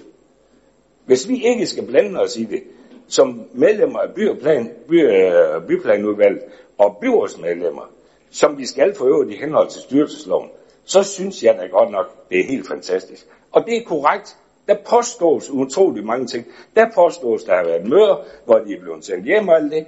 Og jeg blev så forvirret om det, at jeg har stillet nogle spørgsmål, og så har jeg bedt om fuldstændig agtindsigt i alt, hvad den der er sket i den her sag. Også velvidende, at vi byrådsmedlemmer udvidet agtindsigt, og jeg har selvfølgelig se alt eksterne ikke, og intern øh, korrespondence, der har været, de telefonnotater, der kan være notater generelt for Esbjerg Kommune har notatpligt, fordi det her det er så forvirrende, hvad det er de ting, der kommer. Men vi har i hvert fald ret til det. Tak for det første omgang. Ja, selv tak. Øh, og bare lige, øh, jeg tror bare, jeg sådan siger det generelt, han siger, det er ikke alt det, du har sagt her, jeg er enig i. Jeg kommer ikke til at kommentere på alt det, du har sagt. Det er ikke alt det, du har sagt, jeg er enig i. Fordi du fik sådan ligesom udlagt det, som om du havde sagt noget den 2. marts, og derfor var det jo sådan, for der var ikke nogen, der sagde dig imod. Sådan er det ikke. Det er ikke alt det, du har sagt her, jeg er enig men, men jeg vil ikke gå i detaljer med, med, med alle ting. Uh, nu følger vi lige talrækken, og så ser vi, hvad der ellers skal på banen. Og den næste, det er Jørgen Bosen Andersen. Værsgo. Ja, tak. Jamen, øh, det var, lige, det var faktisk til dig, øh, borgmester, jeg lige havde en kommentar, da du, da du lige rejste og kommenterede, hvad jeg sagde i mit indlæg. Og øh, det er, når jeg lige kigger talepapiret igennem, jeg, jeg siger ikke, at det har været i hørings, det er høringsvarene, jeg kommenterer på. Det er reaktioner. Jeg kan mærke, at der har været mange reaktioner her efter, at, øh, at sagen er blevet øh, øh, diskuteret og debatteret rundt omkring. Så der kommer mange øh, kritiske reaktioner, og så det, der gør, at vi har fået kolde fødder, hvis man kan kalde det på den måde, eller vi hopper lidt af den sag her. Det er simpelthen, at der ensidigt der kommer mange kontante udmeldinger på, og det er uden man har spurgt borgerne og alle mulige andre om, at det her det skal være et højhusbyggeri, og det skal være i hele centrum af Esbjerg, det skal være skyline, og jeg ved ikke hvad. Det gør altså, så bliver vi ikke trygge ved det mere. Så er vi bange for, at så øh, øh, går det den vej, at det kun bliver højhus og højhus og højhus. Vi vil have det ud til borgerne, så de kan få lov at give en mening til kende. Vi er ikke øh, interesseret i, i markante pejlemærker i en lille by som Esbjerg. Det er slet ikke behov for. Så derfor synes vi, at borgerne skal med på råd. Altså bare lige for at præcisere det så en gang til, øh, så er det her, den her sag handler jo om øh, Torgade 6, og øh, det er rigtigt, der har været nogle artikler om øh, nogen, der havde nogle øh, tanker om, hvad man kunne gøre på resten af området. Øh, meget bekendt har der ikke været nogen, øh, øh, der politisk har taget stilling til, om vi skal have en anden skyline end den, vi, vi har i dag. Vi har lavet en lokalplan for Esbjerg by, øh, som hele byrådet bakket op om, hvor der er et loft på, der hedder fem etager. I den lokalplan er der undtaget nogle områder. Det her er et af dem, fordi man allerede øh, tilbage øh, for nogle år siden har taget nogle, nogle felter ud. Øh, nogle af dem var hotelbyggeriet, som Henrik også har nævnt. Øh, der var et øh, byggeri nede på hjørnet af Havngade og, og øh, Jernbanegade, hvor der ligger et, et boligforeningsbyggeri i dag, som også er over fem etager. Det her er en anden matrikel. Og så er der parkeringspladserne i Borgade. De er heller ikke øh, fast defineret i øh, lokalplanen. Der står, at det må man forholde sig til, når der er et samlet projekt på et tidspunkt. Så det er jo sådan set det, vi har aftalt her i byrådet, hvor alle har, har bakket op øh, om det. Øh, og, og det er jo øh, rammerne. Og nu er vi så ved at forholde os til øh, den, øh, hvad hedder det, et ønske om, om et, øh, et projekt på Torgade 6, som øh, du øh, fint siger, at øh, I så har fået kolde fødder og ikke vil være med til at fortsætte processen. Det må vi jo så se, hvordan øh, afstemningen går her, øh, når vi kommer til den lige om lidt. Øh, fordi der øh, var der i hvert fald flertal planen i udvalget, der gerne vil fortsætte øh, processen, sådan at vi kan komme til at sende en sag i høring og få de reelle kommentarer til, øh, til øh, den sag, der er. Jeg øh, kan også godt øh, læse de sociale medier og høre folkestemningen øh, i nogen sammenhæng, men, men vi har jo ikke, øh, vi plejer jo normalt at tage beslutninger her på et faktuelt grundlag, hvor vi sender en sag i høring, og så får høringssvar ind, forholder os til det, øh, siger ja eller nej, eller justerer, eller hvad vi nu gør. Øh, og det er jo sådan set det, som øh, et flertal blandt udvalget sådan set bare ønsker, at vi fortsætter med. Der er flere på talelisten, og den næste er mig på den der Andersen. Værsgo. Jeg troede aldrig, det ville blive min tur. Læser man Esbjerg Kommunes vision 2025, så er en af de første fraser, man støder på, jeg citerer, både i forhold til velfærd, vækst af energi og samarbejde nøglen til videreudvikling af kommunen. Vores borgere skal inddrages, have medbestemmelse og mulighed for frivilligt engagement. På erhvervssiden kan vi skabe yderligere vækst, når vi sikrer et tæt og respektfuldt samarbejde mellem borgere, virksomheder, uddannelsesinstitutioner og andre samarbejdspartnere. Det afsnit det synes jeg faktisk afspejler konservativs øh, Folkepartis holdning til den her sag. Vores borgere skal inddrages, lyder det så flot. I min optik, så skal vi også være tro mod de visioner, vi selv har været med til at vedtage, hvor der mig bekendt ikke var et eneste parti, der modsatte sig indholdet i den politiske vision. Og hvad er det så, vi siger ja til i dag? Det er, som der også står i sagsfremstillingen, at vi skal tage stilling til, hvorvidt der skal arbejdes videre med et lokalplansforslag og en kommuneplanændring, som efterfølgende skal sendes i borgerhøring ikke andet. For mig og det konservative Folkeparti handler det om to ting. Et, at sikre den demokratiske proces ved at inddrage borgerne. Det gør vi for mig at se bedst ved at få udarbejdet et lokalplansforslag og et forslag til en kommuneplansændring, som efterfølgende skal i høring. Det er så den borgerinvolveringsproces, man fra nogle side ønsker at kortslutte. Og det må jeg sige, det har jeg rigtig svært ved at skulle tilslutte mig. Nummer to. Derudover så handler det om ordentlighed over for bygherrer. Ud fra bygherres beskrivelser i JV forleden, så vidner det jo om et enormt, lad os sige, rodet forløb. Jeg synes i al sin enkelhed, at bygherrer fortjener, at projektet bliver belyst 180 grader rundt, inden man drager en endelig konklusion om enten at sige ja eller nej til projektet. På den baggrund, der tilslutter det konservative Folkeparti sig direktionens indstilling, men jeg vil gerne understrege, at det ikke med denne beslutning er givet, at vi siger ja til det endelige projekt. Tak for ordet. Tak for det. Så er det Sara Norris. Ja, tak. Øhm, nu har jeg hørt flere fra den borgerlige lejr slå meget tydeligt fast, senest øh, personificeret i Majbrit Andrea, at vi her kun behandler først at udarbejde et lokalplanforslag, så derefter at sende det i offentlig høring. Så nu tager jeg lige den der jubeloptimistiske hat på. Det er ikke så tit sker, men det gør jeg lige nu. Og så konstaterer jeg, at så frem der så vælter ind med svar fra borgerne, svar fra de erhvervsdrivende, hvem det nu kunne være rundt omkring her i byen, der siger, at det der det er simpelthen jordens dårligste idé.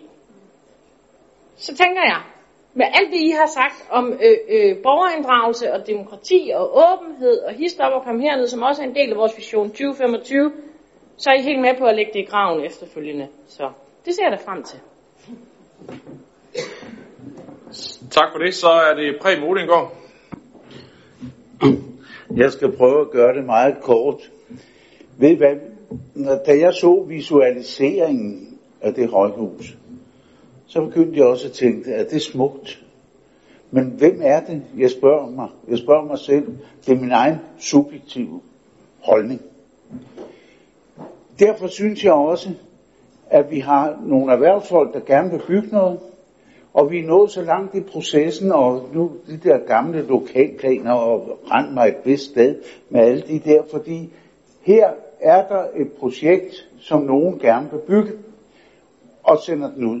Jeg er set enormt i tvivl, og jeg skal ikke sidde og dominere et hav af mennesker, og derfor er jeg ganske enig med Henrik Valø. Vi sender den ud, og mig, Britt Andrea. Vi sender den ud i høring, og det er jo det, vi beslutter nu ved at lave en lokalplan og sende den i høring, og så se, hvad folk vil. Jeg er ikke dommer over folk. Det er folket, der er dommer over mig, når jeg er politiker, for det er dem, der er mine arbejdsgiver. Og jeg vil meget gerne høre på et supert grundlag, hvad det er, at mine medmennesker vil omkring det her. Og det er det eneste, han siger, vi tager stilling til i dag, og få lavet en lokalplan og sende den i høring. Og lad nu være med det der. Altså, ved du hvad, jeg har så dyb respekt, Sarah, for, for mine medborgere, at hvis der var, det vælter ind, en tsunami af folk, der er mod det her, så vil jeg da også følge dem, for ellers bliver jeg, og drukner jeg i massen. Så øh, lad nu være med det her. Send den dog i høring. Vi er nået så langt. Lad folk tale om, hvad er det, vi vil i vores by. Så er det Hans Erik Møller.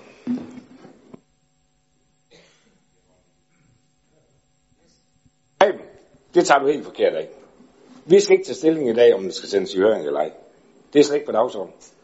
Vi skal tage stilling i dag til, med de indsigelser, der er været i forhøringen, om forvaltningen skal ofre mange ressourcer på fremadrettet og arbejde på at komme med forslag til en kommuneplanændring og en ny lokalplan. En kommuneplanændring i forhold til den kommuneplan, vi har nemlig ikke taget for godt og vel et halvt år siden. Det er det, vi skal tage stilling til i dag. Det ændringsforslag, vi har stillet på plan- og miljøudvalget, det går så ud på, at det vil vi ikke drøbvis gøre i en adresse. Det vil vi rent faktisk gøre, efter at vi har spurgt borgerne, og byfonden, og byforum, og andre interessenter, hørt på advokater og alt muligt, eller ikke advokater, arkitekter, og andet om, hvordan kan vi virkelig forme Esbjergs indre bys kerne fremadrettet, så det ikke bliver sådan noget drøbvis noget. Og det ændringsforslag, det fremsætter vi selvfølgelig også i dag. Det er også derfor, vi gjorde det på begge planer og miljøøvelsesmøder. Så hvis det ikke er fremsat før, så siger jeg hermed på, på S og SF's vegne, øh, det, fordi det var det, vi jo enige om på plan miljø, at det fremsætter vi selvfølgelig også til afstemning her i byrådssalen. Ergo, at få det stoppet. Og der vil jeg godt sige til mig, hvordan det er. Vision 2025 begynder du at drage ind i det. Den er vi da meget enige om. Og derfor er det da så fornuftigt, at vi for eksempel ude ved vores uddannelsesinstitutioner bygger kaktushoveder, højhuse, som ligger rigtig godt der. At vi ude ved CH-parken og i Vormsbyparken bygger rigtig lækker højhus, som ligger godt der. At vi bygger rigtig mange ungdomsboliger. At vi bygger ned på faldgrunden, for øvrigt de samme byg her, som vi snakker om i det her. Der var heller ikke nogen, der gjorde indsigelse. Der er også bygget højt. Vi siger jo ikke, at der ikke skal bygges højt. Vi siger bare, at det skal være ligesom du skrev i dit eget læsebrev under 14 dage før valget, at det skal bare ikke være inde i en indre Esbjerg by. Ligesom Dansk Folkeparti også foreslog. Hvor de så have det ud og lægge ud med Fiskeri- og Søfartsmuseet og det der. Det er bare de ting, vi appellerer til i dag. Så øh, vi fremsætter selvfølgelig det her forslag, og for os handler det om, lad os nu komme ud og høre alle de gode idéer. Både fra fagfolk, fra borgere, fra alle. Det synes jeg er vigtigt. Så er det Anne-Marie Andersen. Jo tak. I forhold til, øhm, eller som svar på, på Prebens indlæg, øh, der vil jeg bare sige, at radikale venstre, der er vi altså ikke i tvivl om, hvor højt vi bør bygge i, øh, bygge i bymidten. Jeg lægger personligt heller ikke min subjektive smag til grund for vores stillingtagen i radikale venstre. Og det handler slet ikke for os om, hvem der bygger. Det handler om, hvad vi bygger. Og det handler om hensynet til bymidten og ikke mindst til bylivet. Og så en enkelt kommentar til Jespers indlæg, fordi borgmesteren sagde noget med, at der ham bekendt ikke har været nogen, som politisk har forholdt sig til flere af de udmeldinger, der har været i pressen fra flere embedsfolk. Og netop derfor kan man jo godt undre sig lidt over udmeldingerne, og som SF også var inde på, måske blive lidt utryg ved, hvor vi egentlig er på vej hen, og hvem der egentlig sætter retningen.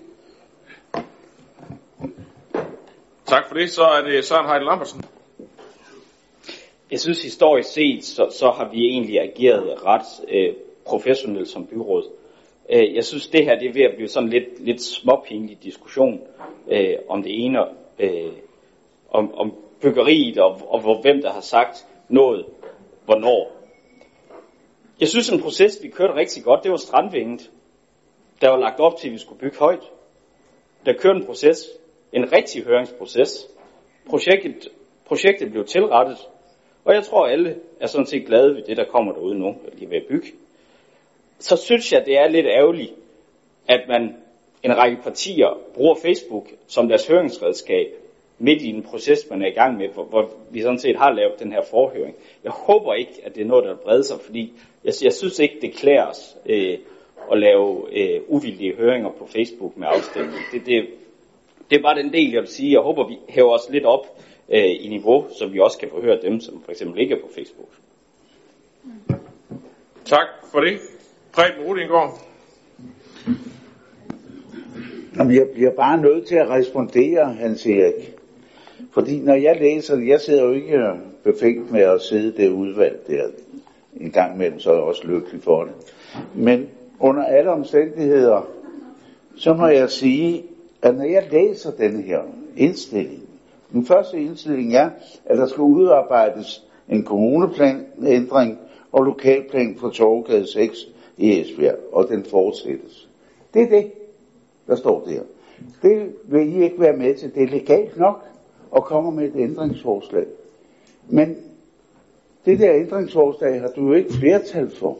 Så derfor regner jeg der med, når jeg kigger på borgmesteren, at vi arbejder så videre med den her lokalplan, så den kan komme ud i høring i otte uger, når den foreligger.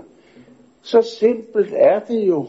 Men jeg synes du, ja, du ved, jeg holder meget af dig, men du manipulerer lige i øjeblikket, kære ven. Tak for det. Så er det Jørgen Snedgaard. Ja, tak. Øhm, jamen, det er jo egentlig mere fordi, når Søren siger, at det bliver sådan lidt pinligt, så synes jeg, at det er lidt vigtigt sådan lige at skære lidt ud i pap så, og så sige, hvad er det egentlig, det her det drejer sig om? Hvis det er sådan, at man ønsker et projekt eller et forslag fremmet, så er det jo en politisk vurdering, om det forslag med de muligheder og konsekvenser, det har, det kan man sige ja eller nej til. Men vi skal vel kun udarbejde en kommuneplanændring og et nyt lokalplan til et projekt eller forslag, som vi som byråd synes er en god idé, og som kan skabe kvalitet i vores by. Hvis ikke man synes det, så skal man jo ikke sende det ud. Så skal vi jo ikke ulejlige borgerne med at spørge om noget, som mm, de kan have en holdning til. Det skal vi jo gøre, hvis det er noget, vi ønsker. Det her konkrete projekt, der synes vi ikke, at det her det på nogen måde vil skabe kvalitet eller er en god idé. Derfor er det, at vi ønsker, at der bliver udarbejdet et plangrundlag. Derfor ønsker vi ikke, at der udarbejdes et plangrundlag, men, og, og der sendes i høring, men at vi derimod afhenter en idéhøring og en helhedsplanlægning, og ud fra det tager stilling til tingene. Det er det, sagen drejer sig om. Det synes vi ikke er pinligt. Tak for det. Så er det Hans K. Sønderby. Ja, når jeg lytter til debatten her, så kan jeg godt blive nervøs for, at borgerne, der måske også sidder og lytter på, får den opfattelse, at det ikke er en høring, de skal forholde sig til, men en afstemning. Og øh, det er i hvert fald meget uheldigt, hvis man får det lagt sådan ud. Fordi en høring er jo, at borgerne kan tilkendegive øh, nogle øh, forhold omkring projektet. Ikke om de er for eller imod bare. Det er, øh, er noget, vi kan forholde os til her i byrådssalen. Men borgerne må komme med de ulemper eller fordele og sådan noget, som de ser ved sådan en sag. Det er høringens grundidé efter min mening. Tak for ordet. Tak for det. Og den sidste på listen, prøver jeg så at sige nu, det er Hans Erik Møller. Værsgo. Ja, tak. Øh, ja, det er, hvornår bliver det pinligt, og hvornår bliver det ikke pinligt? Jeg synes da i hvert fald, at øh, vi er meget savlige over på den her side af, af bogen. Ingen tvivl om det. Jeg ved da godt, at det kan være noget pinligt, hvis man har lovet et på et eller andet tidspunkt lige op før et valg og siger noget andet i dag. Det er da pinligt som politiker. Det er da pinligt, når man ikke står ved sin, sin ord. Det, så, sådan er det jo. Men øh, det øh, må man jo så tage selvfølgelig over ved jer. Men jeg bliver altså bare nødt til at sige til jer, også til dig, Preben, også til Hans K. Sønderby, for det første forsøger jeg ikke på at manipulere. For det andet er det ikke en afstemning om en høring, eller ikke en høring i dag. Det er altså en afstemning, som flere gange har sagt, om man skal arbejde videre med at bruge skatteborgernes penge på at udarbejde en kommuneplanændring til en kommuneplan, vi lige har vedtaget, og derefter en lokalplan. Og når man så har lavet det, og den er krydret med vind og skygge og alt muligt andet, så kommer man op på plan om miljøudvalgsmødet igen. Og så skal man tage stilling til, om man vil sende den ud i høring. Og der er bare, vi siger, at det behøver vi ikke engang at få udarbejdet alt det der til, for det kan vi godt se nu. Det jeg så synes er pinligt, hvis det er ord, vi skal bruge, det er, at før i tiden, og nogle gange, synes jeg, nej, hvor er det vigtigt. Vi tager alle synspunkter ind, og vi gør det spændende. Vi får borgere, vi får byforum, vi får byfolk, vi får alle mulige ind. Det er da ret pinligt, at I, og jeg ved ikke, om I har fortrudt det, men det er da pinligt, I har den holdning nu. Men dengang vi skulle snakke byparken, der synes I da, at det var vigtigt, at det blev der sørme med lavet spændende konkurrence ud, og byforum og alt muligt blev involveret. Museumspladsen, arkitektkonkurrencer, inden vi begynder at lave kommuneplaner og lokalplaner til det. Det synes jeg ikke er pinligt. Jeg synes, det var hammerne godt, og det er faktisk også bare det, vi ønsker her og nu. Så kan vi debattere, hvad blev der sagt om de områder, der er lagt ud. I begynder at definere det. Jeg har ikke hørt jer definere det, men I siger det mellem ordene, at det er fordi, her kan man bygge højt. Det har aldrig nogensinde været tilfældet. Der står ikke nogen sted, at det er det udtaget alene, fordi her kan man bygge højt. Men der kan bare være noget, der kan gøre, at man laver noget andet. Og det er det, vi godt kunne tænke os at lave en rigtig spændende idékonkurrence om. Men vi fastholder selvfølgelig ændringsforslag. Det tror jeg, jeg har forstået efterhånden. Nu øh, har vi så den sidste på listen. Nu, det er Jakob Lose. Jamen tak for det. Jeg synes jo egentlig, at øh, Søren kom med et rigtig fint eksempel på en, en lokalplan, som vi tidligere har sendt i høringer, og så rent faktisk har lyttet til. Og heldigvis øh, var der jo også enighed i byrådet i, i den konkrete sag, hvor man jo rent faktisk fik nogle gode input. Og det er jo så det, som man fra den her side af sagen jo så afskærer borgerne fra i det her, i det her eksempel her. Og jeg vil bare sige, at altså, for mig der er det lidt for meget ananas i egen juice, når det er, at man henviser til høringssvar, eller hvad man nu skal kalde det, fra de sociale medier, på en Facebook-side oprettet af den socialdemokratiske kampagneorganisation. Så jeg håber ikke, det er det niveau, vi er fremadrettet skal til at føre byrådspolitik på. Så det eneste rigtige, det er selvfølgelig at sende en lokalplan ud, og så kan vi få alle vores input. Og så den sidste på listen nu, det er Hans Møller. Jamen, jeg, jeg vil da bare sige, at, øh, at Jacob, øh, der, der ligger rent faktisk andre, der ligger mange grupper ud på, på Facebook øh, omkring det emne her, og jeg synes, det debatteres utrolig meget. Du I plejer at lytte utrolig meget til medierne. Vi har ikke betegnet dem som høringssvar. Vi siger bare, I lytter det som regel rigtig, rigtig meget til det. Og jeg kan bare ikke forstå, når du siger, det er da vigtigt, at der kommer input fra borgeren. Skal vi så sende alt i høring for at få input? Jeg vil da meget hellere lave arkitektkonkurrencer, idékonkurrencer, snakke med Esbjerg Byforum og alt muligt for at få gode idéer. Men det mener du bare, man skal lade være med. Man skal sende det ud i høring, og så kan det alene komme der. Der er vi ikke enige. Nini Jogen har også lige bedt om ordet. Værsgo, Nini. Ja, fordi nu, øh, Jakob, du pirrede mig lige, fordi at øh, nu er der nok nogen, der har lagt noget op på Facebook, som der ikke vil have, at vi skal bygge noget højhus der. Men der er altså også en gruppe, der gør det modsatte. Men de har sjovt nok ikke så mange medlemmer. Det er jo en god pointe, ikke? Nu er det nok ikke lige de sociale mediers øh, størrelser på forskellige Facebook-grupper og afstemninger derinde, der skal alene styre, hvad vi skal have i byrådsalen, som vi også har været inde på. Vi skal forholde os til øh, sagen her, og jeg tror ikke, øh, vi bliver hverken øh, klogere eller flytter meninger ved at debattere det længere. Jeg tror, vi har været rundt om det, der kan, øh, kan øh, sige som den her sag. Så hvis ikke I allerede er logget ind i afstemningssystemet, så er det ved at være tid til at få det gjort. Det har jeg ikke mindet jer om endnu. Jeg tænkte, det havde I efter nok tænkt, at der skulle stemme som den her sag. Øh, men ellers øh, kommer vi til at forholde os til det øh, ændringsforslag, øh, som, øh, som Hans Erik Møller har nævnt et par gange på vegne af S og SF, nem, nemlig der, lige, der bare lige er lytte nu. Hvis I lytter nu, så kommer vi til det. Øh, der er ændringsforslaget, som er fremsendt af SASF, SF, som, blev, øh, som går på at stoppe øh, arbejde i gangværende planlægning, den igangværende planlægningsproces for boligerhverv i Torgade 6, og i stedet for at starte øh, planlægningen af et forslag til en idékonkurrence. Øh, Det blev sat til afstemning i plan og miljø og faldt, og det skal vi så også have til afstemning her nu, så det burde vi kunne forholde os til i sagen. Så hvis man, hvis man stemmer for øh, forslaget, så er det, ja, ASASF, så er det, det ser ud som om, det har I forstået, det behøver jeg ikke at sådan. Der er 31, der har givet sin deres mening til kende, og det forslag, de faldt hermed, og nu skal vi så forholde os til direktionens indstilling øh, om at fortsætte arbejdet. Og det kan vi også lige få åbnet op for nu.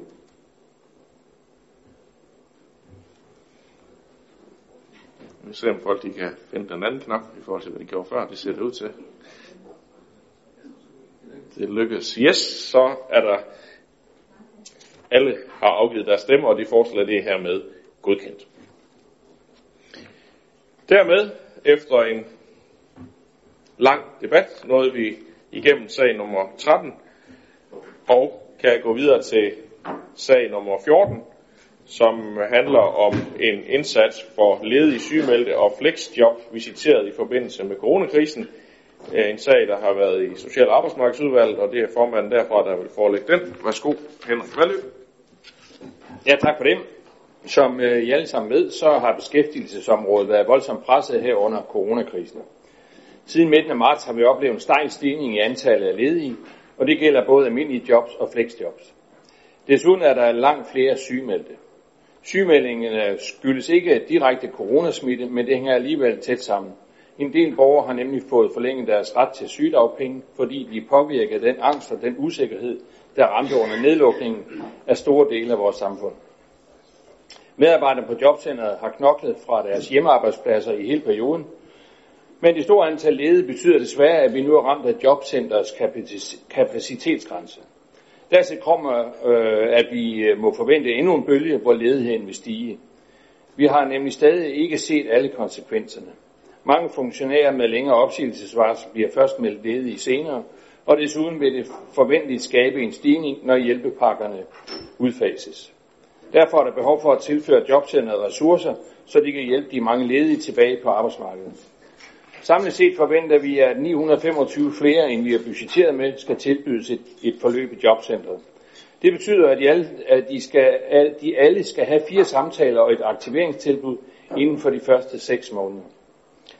Derefter skal jobcentret fortsat have løbende kontakt med dem, øh, med dem, der, der, med dem, der til den tid ikke er kommet i arbejde. De skal, samtidig, eller de skal stadig tilbyde samtaler og hjælp til at finde aktivering. Jobcenter har i resten af 2020 brug for 4,5 årsværk til de forsikrede ledige, to årsværk til modtagere af sygdagpenge, to årsværk til borgere, der er ledige fra flexjob, og 2 millioner kroner til udgifter til aktivering. Desværre kan vi ikke forvente, at krisen er drevet over ved årets udgang, så vi står over for både at skulle løse udfordringer med den stigende ledighed her og nu, og så skal vi ruste os til fremtidige udfordringer. Ingen ved, hvordan corona vil påvirke os fremadrettet, men det er helt sikkert, at det vil være en rum tid, før arbejdsmarkedet er tilbage i den almindelige gænge. Det langsigtede perspektiv må vi håndtere i forbindelse med budgetterne for de kommende år. Øhm, jeg kan afsluttende sige, at personale, som jeg også lige nævnte før, at personale på jobcenter virkelig arbejder hårdt for at afholde de lovpligtige samtaler med de mange flere ledige, der er blevet. Alle skal have de her samtaler, hvorimod aktiviteten skubbes til senere. På kortere sigt indstiller at vi giver jobcenter, giver jobcenter de midler, der skal til for at kunne hjælpe de borgere, der på forskellige vis er blevet ramt af coronakrisen. Vi skal gøre det muligt for jobcenter at tilbyde de lovpligtige samtaler og aktiveringstilbud, hvor vi, og vi bør sætte, alle, bør sætte alle sejl for at få så mange som overhovedet muligt tilbage på arbejdsmarkedet. Tak. Tak for det. Sarah. Ja, tak. Øhm, jeg er sådan set helt på det rene med, at jobcentret har brug for øh, de her midler, så frem de skal løfte den beskrevne opgave, der er i salgsfremstillingen.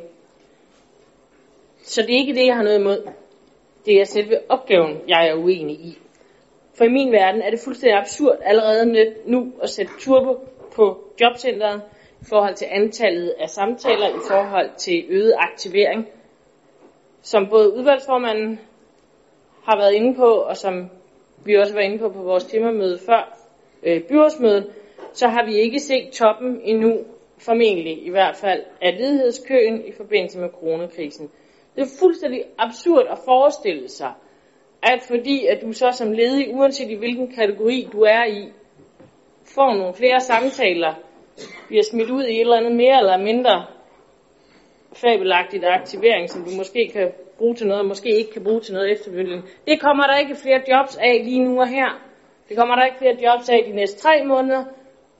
Så derfor synes jeg helt ærligt, at det er fuldstændig vanvittigt at bruge de her penge på ene og alene at jagte vores arbejdsløse, som ikke kan gøre for den her krise. Derfor har jeg stemt imod i udvalget, og det fortsætter jeg med. Tak for det. Diana Mos Olsen. Ja, vi kunne sådan set ønske at gøre det samme, men øh, i SF har vi ikke tradition for at stemme imod lovgivningen, men årsagen til, at jeg tog et forbehold i morges øh, på økonomiudvalget, det handler netop om, at jeg faktisk deler en del af de øh, betragtninger, der kommer fra enhedslisten af. Fordi vi står i en situation, hvor rigtig mange er ledige, og der er meget få job, meget få jobåbninger lige i øjeblikket, og derfor håber jeg, at når nu vi også stemmer for, og de ekstra midler bliver givet, at de så også kan bruges måske lidt mere konstruktivt til at understøtte, at ledige i det mindste ikke kommer længere væk fra arbejdsmarkedet, og at man får fokus på aktivering, der selvfølgelig kan understøtte de lediges muligheder for at få et job, når der sker jobåbninger igen. Øh, jeg ved jo godt, at når man lige pludselig står i en situation på jobcenter, hvor det vælter ind med ledige, så skal der selvfølgelig ekstra hænder til, og derfor vil vi heller ikke stemme imod de ekstra penge. Men øh, jeg håber bare samtidig med, at man også der har forståelse for, at vi er i en særlig øh, situation i øjeblikket, ligesom vi er på alle andre områder. Så øh, ja, det var alene derfor, vi tog et forbehold. Vi stemmer for i dag. Tak for det. Så er det Hans Erik Møller. Ja, tak. Øh, vi debatterer det også rigtig meget i social arbejdsmarked, og jeg er faktisk helt på linje med det, du siger, Diana. Du er faktisk ikke med til møden, men uh, du refererer det jo næsten ret godt. Fordi det er jo vigtigt for os, at her har vi noget lovgivende forskriver, vi skal forholde os til. Der, der er lidt hængepartier, hvor meget der er dødt periode, og hvor meget der ikke dødt periode. Mm. Det, der er vigtigt for os at sige, det er, at hvis man har mistet sit job alene på grund af coronakrisen, så har man hverken behov for aktivering, job, afprøvning, jobtræning eller anden. Der har man bare behov for at få noget arbejde. Og det er det, der er så vigtigt for os, og det synes jeg også, vi bliver bekræftet i jeres jobcenterchef, at det er selvfølgelig det, man tænker med, at man skal selvfølgelig overholde lovgivningen. Mm. Ligesom vi også øh, tænker på, at når man snakker flere syge øh, meldte, øh, det er så beskæftigelsesrådgiver, der står, der skal til det. Når man så senere kan læse, at mange af dem, de, det er måske på grund af angst, Øh, både fordi de ikke kunne komme til egen læge, fordi de måske er sat alene derhjemme, øh, blevet ensomme med alt muligt. Der er jo ikke lige en beskæftigelsesrådgiver. Der er vi også blevet forvisset om, at man tager jo meget individuelle hensyn. Man kalder bare alle sammen beskæftigelsesrådgiver, men man sætter ind til Så vi er meget, meget opmærksom på det, men det er rent lovgivningsmæssigt, så derfor stemmer vi også for. Tak for det. Anne-Marie Geisler Andersen. Jeg vil også sige, at vi er helt på linje med SF i den her, at vi har også som udgangspunkt, at vi ikke stemmer imod lovgivningsbestemte ting, medmindre at vi synes, at implementeringsforslaget er helt håbløst. Øhm, og det synes vi ikke her, men vi er for så vidt også enige med, med enhedslisten, fordi der bliver som bekendt ikke flere jobs af de mange mere eller mindre meningsfulde øh, aktiveringskrav og aktiviteter. Det gør der heller ikke under normale forhold. Tak for det. Dermed øh, ser det ud til, at vi skal have en afstemning øh, en gang til. Så øh, jeg skal bede jer om at logge øh, ind og øh, tilkendegive, om I kan støtte forslaget eller ej.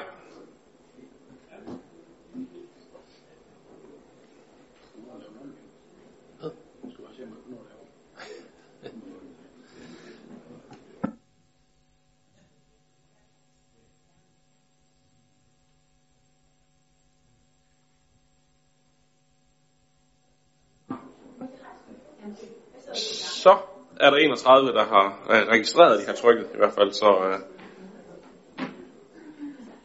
forslaget er hermed godkendt. Så du har markeret, er det fordi du vil øh, sige lidt? Ja, værsgo. Jeg kunne bare godt tænke mig at få en mindretalsudtalelse i forhold til min afgivende stemme om, at vi ikke mener i enhedslisten, der kommer flere jobs af, at man prøver at holde flere samtaler med de ledige. Noget af den stil. Jeg skal nok formulere lidt bedre og sende det til dig. Det er fint, hvis du lige skriver det, så kan det blive så præcist, som du selv formulerede det. Godt.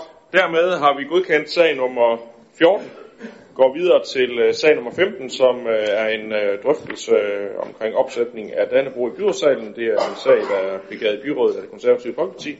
Så Majbrit André Andersen, værsgo, du får ordet herfra. Tak for det, Jesper. Vi har netop passeret den 15. juni, som jo også er Valdemarsdag. Valdemarsdag blev indstiftet i 1912 for at mindes dagen i 1219, hvor Dannebro ifølge myterne faldt ned øh, fra himlen under slaget ved Lydani i Estland. Her vendte Valdemar Sejr ifølge fortællingen et truende nederlag til en sejr og tog derfor Dannebro med sig hjem til det danske folk. I starten var Dannebro mest et såkaldt kongeflag, som primært blev anvendt af kongelige og adelige, men over tid er det blevet vores alles flag, og i dag anvendes Dannebrog for at markere både glæde, sorg, demokrati og meget mere. Dannebrog er et samlende element. Dannebrog er for alle og bruges af alle. Det symboliserer vores fælles værdisæt og sammenhold og giver identitetsforståelse og fællesskabsfølelse. Og Dannebrog bruges ofte til at visualisere vores demokrati, som jo netop udøves her i byrådssalen, hvor der træffes vigtige beslutninger, der vedrører kommunens borgere.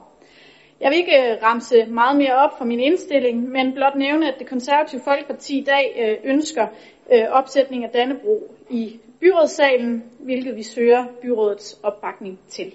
Tak for ordet. Tak for det. Så er det Henrik Valle. Ja, tak. Dannebro, det er et rigtig smukt flag, der kendetegner Danmark. Det er et flag og et symbol på alt det, der binder os sammen, uanset vores politiske forskelle og til tider uenigheder. Ikke mindst i tider, hvor vi ligesom rykker lidt tættere sammen, naturligvis med afstand, har min oplevelse været, at netop Dannebrog betyder noget for de fleste. Det er meget dansk og repræsenterer danske værdier.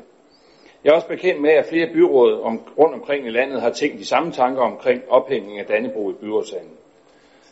Det er muligt, at vi kan tage stilling til forslag i dag, men hvis beslutningen bliver et ja, så mener jeg, at der er forskellige forhold, øh, der skal arbejdes med, nemlig hvad er det for et flag, vi taler om, øh, hvilken altså type. Jeg er godt klar over, det er Danbro. Øh, men øh, hvor skal det hænge? Øh, hvordan skal det hænge? Og så videre. Der er altså nogle ting, som jeg synes er ret væsentlige, fordi hvis vi skal have det hængende her, så skal det hænge rigtigt og ordentligt. Tak. Tak for det. Så er det Susanne Dyrborg. Ja, nu kom konservative nok lidt Dansk Folkeparti i forkøbet, men uh, tillykke med det. Dannebro, det er jo netop et flag og et symbol på alt det, der binder os sammen.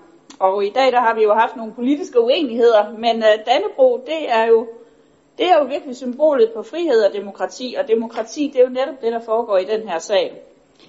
Hvorvidt det skal hænge eller stå, som Henrik er lidt inde på, stå på en fanefod, måske med flere, hvor der kan være noget internationalt indover, det ved jeg ikke. Det må der være nogen, der finder ud af. Men kære konservative, vi i Dansk Folkeparti kan i hvert fald bakke op med et stort og rungende, som i Preben Rudingårds øh, terminologi, ja til Dan Dannebro i byrådssagen. Tak for ordet. Tak for det. Så er det Preben Rudingård. Jamen, jeg vil sige, vi har da også drøftet det i mit parti. Danmarks Liberale Parti, der går ind for frihed, frisind og fællesskab. Og der er noget, vi er fælles om herhjemme, så er det blandt andet, at vi har verdens smukkeste flag. Hvis man har rejst rundt i hele verden, så har vi verdens smukkeste flag. Det er der mange også i udlandet, der har fortalt mig, når jeg har været ude. Så jeg synes også, at vi skal være stolte af det. Og derfor skal vi også have vores flag til at finde plads herinde. Jeg er enig med mine byrådskolleger i, at det kunne jo være en fin opgave for vores direktion med under ledelse af borgmesteren at finde ud af, hvordan det nu skulle være.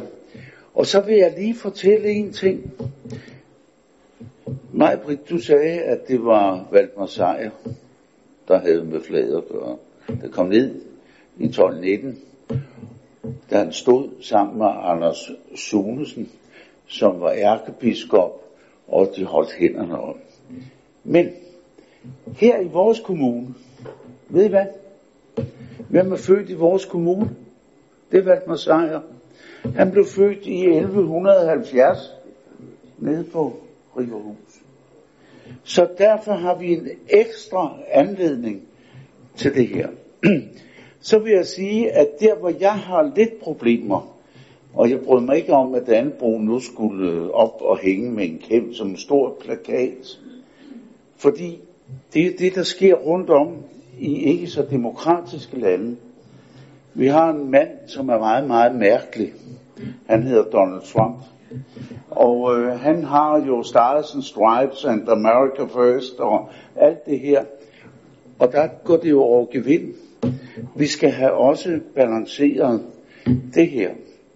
Således at det ikke bliver et nationalistisk symbol, vi har herinde, men et symbol, som vi kan kære os om og være med. Og jeg kunne da godt tænke mig, og nu provokerer jeg lidt, men det kan I jo tænke lidt over i direktionen og så videre, øh, fordi vi er jo ikke nationalister. Vi er en del af verden. Og jeg kunne da godt tænke mig, at man også tog tanken om EU-flaget måske også skulle stå herinde i vores byrådscelle. Så er det sagt, jeg, altså jeg ved jo godt, I vil melde jer ud med ved hvad det er. Men det må I sætte op. Tak for ordet. Tak for det, Preben. Vi kom lidt ud over emnet der, men uh, det er helt okay. Så er det Sara Nøjes. Ja, hvis vi starter med det aller sidste, du siger, Preben, om EU-flaget, så der er vi sjovt nok ikke enige. Det kunne jeg høre, det var der et par stykker herover der heller ikke var. Men det andet, du sagde i forhold til det med, at vi skulle passe på, at det ikke blev nationalistisk, det er jeg fuldstændig enig med dig i, og det er også det er den første tanke, jeg får, når jeg læser forslaget fra de konservative. Jeg ved godt, at konservative ellers normalt absolut ikke er af den støbning på det samme måde, men der handler nok nærmere om Gud, konge og fædreland. Øh, og øh, det har jeg jo dyb respekt for, selvom det absolut heller ikke er min holdning. Hvorvidt jeg er enig i, om Dannebro er verdens flotteste flag, det, det vil jeg undlade at kommentere. Jeg tænker, det er en subjektiv vurdering, både fra min og fra din side af.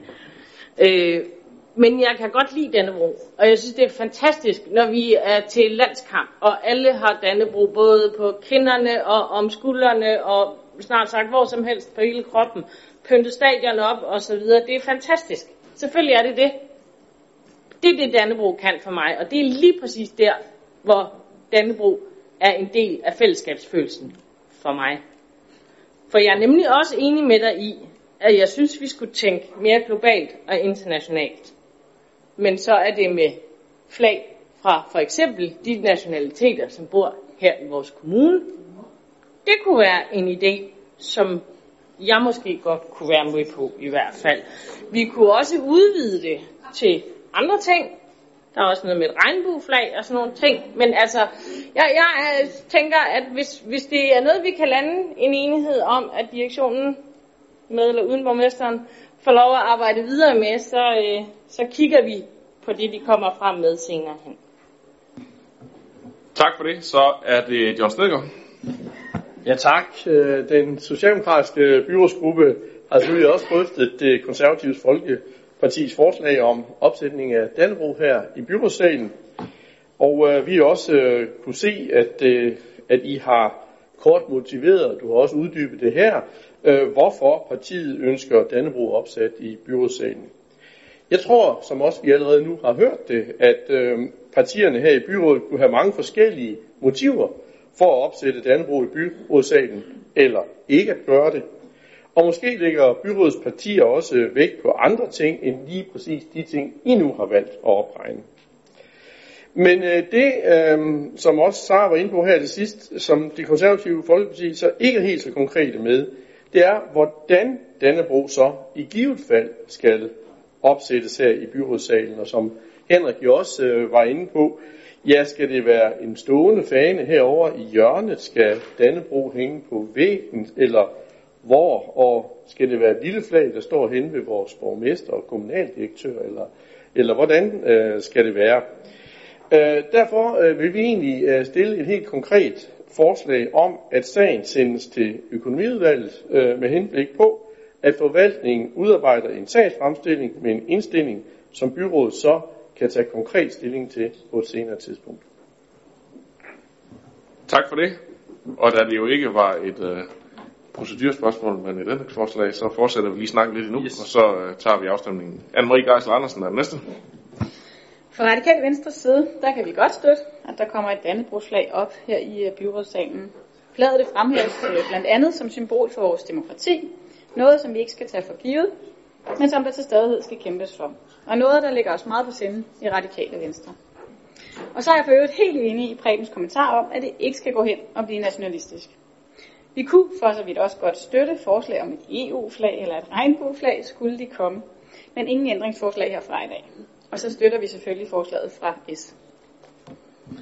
Tak for det. Så er det Diana Mos Olsen. Ja, vi er nok øh, en del på linje også med, øh, med enhedslisten i forhold til, at vi, øh, vi trods alt er en international kommune. Og det må vores byrådssal godt øh, bære præg af. Hvordan det skal være, det ved jeg ikke, og derfor støtter vi egentlig også Socialdemokratiets forslag om, at den skal tilbage og arbejdes øh, med i direktionen.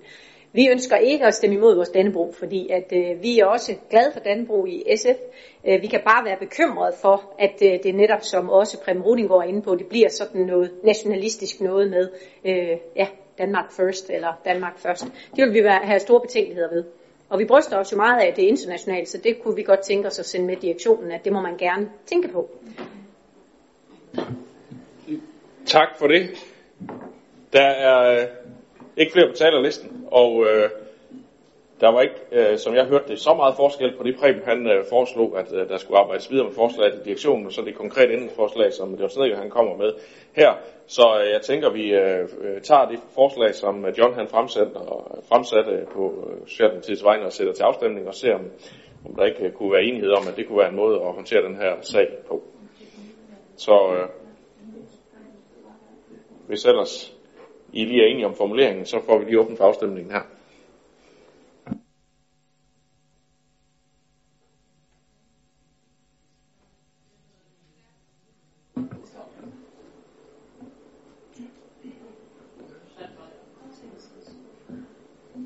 Kan I se, hvad vi stemmer om? Det kan jeg høre, der er nogen, der har lidt... Uh... Det har I set. Så jo, på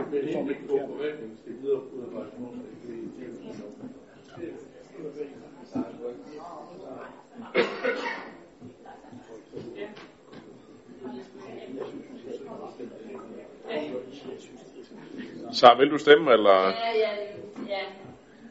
Det er svært, fordi det, det tror jeg ikke, der kommer. Det er et meget kvalificeret udvalg, den bliver sendt tilbage til. Så vi er hermed øh, enige om, at øh, der bliver arbejdet videre med sagen, og det er forvaltningen, der kommer med et øh, forslag, som så bliver forelagt i kommuneudvalget. Så når vi til den sidste sag på den åbne dagsorden, en sag, øh, der har overskriften Stop undersøgelser af mulige boliger på havnen. En sag, der er begavet byrådet af Socialdemokratiet og Enhedslisten, så øh, den forelægges af Jørgen Alkvist. Værsgo, Jørgen. Tak skal du have. Og nu er det jo ved at være sidste time inden sommerferien. Øhm, så jeg skal nok love at gøre det kort. Vi skal en tur på havnen nu, men øh, jeg vil alligevel starte et helt andet sted. For øh, Danmark har nu øh, gennem længere tid været ramt af coronavirus. Covid-19. Før den 11. marts var det op til mange forskellige tolkninger at vurdere farligheden af corona. Vi kunne følge med i smittespredningen fra Kina og ind i Europa. Navnlig Norditalien blev hårdt ramt. Mette Frederiksen skar igennem og lukkede Danmark ned. I fire uger kunne vi følge med i ændringen af lovgivningen og indførelse af hjælpepakker med mere. Så vidt, så godt. Herefter begyndte der så en langsom genoplukning af Danmark. Først de yngste i skolen og daginstitutionerne, herefter de ældre elever i skolen. Køreplanen lå fast. Vi vidste alle, hvad vi skulle forholde os til. Men så skete der noget med køreplanen. Pludselig blev den skrevet med usikkerhed. Genåbningsplanen skulle nu behandles politisk, hvilket jeg som byrådsmedlem naturligvis kun kan bifalde. Og det er ikke en kritik af Mette Frederiksen eller nogen af partierne i Folketinget. Tværtimod. Men hvad blev resultatet? Er det nu en eller to meter, vi må stå fra hinanden? Er der nogle steder, vi skal stå to meter fra hinanden? Er der nogle steder, vi må stå en meter fra hinanden? Må vi rejse på ferie? Og hvor må vi rejse hen? Må vi rejse til USA? Er det Mette eller Trump, der bestemmer det? Må vi gå i biografen? Hvor mange må vi være forsamlet? Er det 10, 50 eller 500? Og er det før eller efter den 15. juli? Er der forskel på, om vi er inde eller ude? Eller på privat grund? Må jeg flyve til Spanien? Må jeg køre med tog uden pladsbillet? Hvor mange studenter må man egentlig have på besøg hjemme i privaten? Og så videre, og så videre. Find selv på flere spørgsmål. Jeg tror, I har fanget melodien. Det vi oplever som borgere for tiden, med uklare udmeldinger, det er usikkerhed. Usikkerhed med det resultat, at vi enten bliver hjemme, eller får en bøde for at overtræde. Vi har i Esbjerg Kommune mindst en usikkerhed, som vi er skyldige. Og det har intet med coronaen at gøre. På Esbjerg Havn ligger rygsøjlen i Esbjergs erhvervsliv. I kommunens erhvervsliv. I regionens erhvervsliv. I Vestjyllands erhvervsliv. Og sågar i hele landets erhvervsliv, når vi tænker på energimetropolen, der som havn står for udskibning af blandt andet vindmøller til gavn for både erhvervsliv og kampen for et nyt og CO2-neutralt klima. Her er der altså ubetinget noget, der skal værnes om. Noget, der ikke bare skal tages for givet. I 150 år har havnen fået lov til at vokse og udvikle sig til det, den er i dag. Den har transformeret sig, når dette var nødvendigt. Da de sidste fisk blev landet, vendte havnen sig mod nye opgaver. Og sådan har det været indtil nu. Jeg har altid frygtet, at havnens endelige skulle komme et sted udefra. Jeg havde aldrig troet, at det måske største anslag mod havnen skulle komme fra os selv. Kære venner, tanken om boliger på havnen eller boliger nær havnen med de restriktioner, der følger med, er ikke det, erhvervslivet har brug for nu. Vi skal ikke gamble med investeringer i milliardklassen. Vi skal ikke gamble med tusindvis af arbejdspladser på grund af ønsket om havnære boliger. Bare det at have en undersøgelse kørende af eventuelle boliger på havnen medfører så stor usikkerhed, at tingene resignerer. Så kære venner, følg det forslag, der er fremsat af Socialdemokratiet og Enhedslisten, og lad os i fællesskab stoppe den usikkerhed, der er ved at sprede sig på havnen, på bryggen og på havnøen. Kort og godt, stop undersøgelsen af mulige boliger på havnen. Tak. Tak for det. Det var en, uh, vi kom langt vidt omkring, uh, vil jeg sige. Jeg var lidt i tvivl om, det var den rigtige sag, vi var i gang med at behandle, da vi, uh, da vi startede, uh, Jørgen. Men du kom dog hen til noget, der mindede om det, der stod i, uh, i, i sagsfremstillingen. Så så langt, så godt. Øh, jeg har svært ved lige at helt at følge det, du siger, vil jeg sige, fordi at, øh, at øh, hvad er det, der, hvem er det, der skaber usikkerheden? Jamen det er det vel, hvis vi sådan, øh, sådan tilfældigvis øh, stopper forskellige undersøgelser og prøver at, at, at kortslutte processer. Øh, jeg har heldigvis haft fornøjelsen af at være rundt og besøge rigtig mange af havns virksomheder, det gør jeg jævnligt. Og øh, jeg får øh, faktisk øh, gode ord med på vejen om, at de er glade for, at vi håndterer sådan nogle processer her savligt og ordentligt, laver nogle undersøgelser sådan, at man kan træffe beslutninger på et oplyst grundlag. Og det er jo så øh, det, der sådan generelt, øh, nu skal jeg nok være med at gå ned, direkte ned i, øh, og drille lidt omkring, hvordan sagen er formuleret osv., men, men det er jo sådan det, der er det generelle i, i, i det, der foregår her, at, at der bliver skabt et grundlag sådan, at man politisk kan tage beslutning om, hvad det er, man vil, og hvad det er, man ikke vil.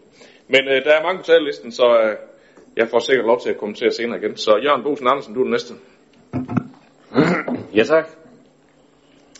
Ja, vi, er, vi hopper i modsætning til øh, Jørgen Alkvist, forspillet over og går direkte til sagen. I SF er vi som Socialdemokrater og Enhedslisten øh, modstandere af boliger, der forstyrrer eller kommer på tværs i forhold til udviklingen på havnen. Det drejer sig om de to områder, vi taler om, nemlig Dokken og Esbjerg Strand.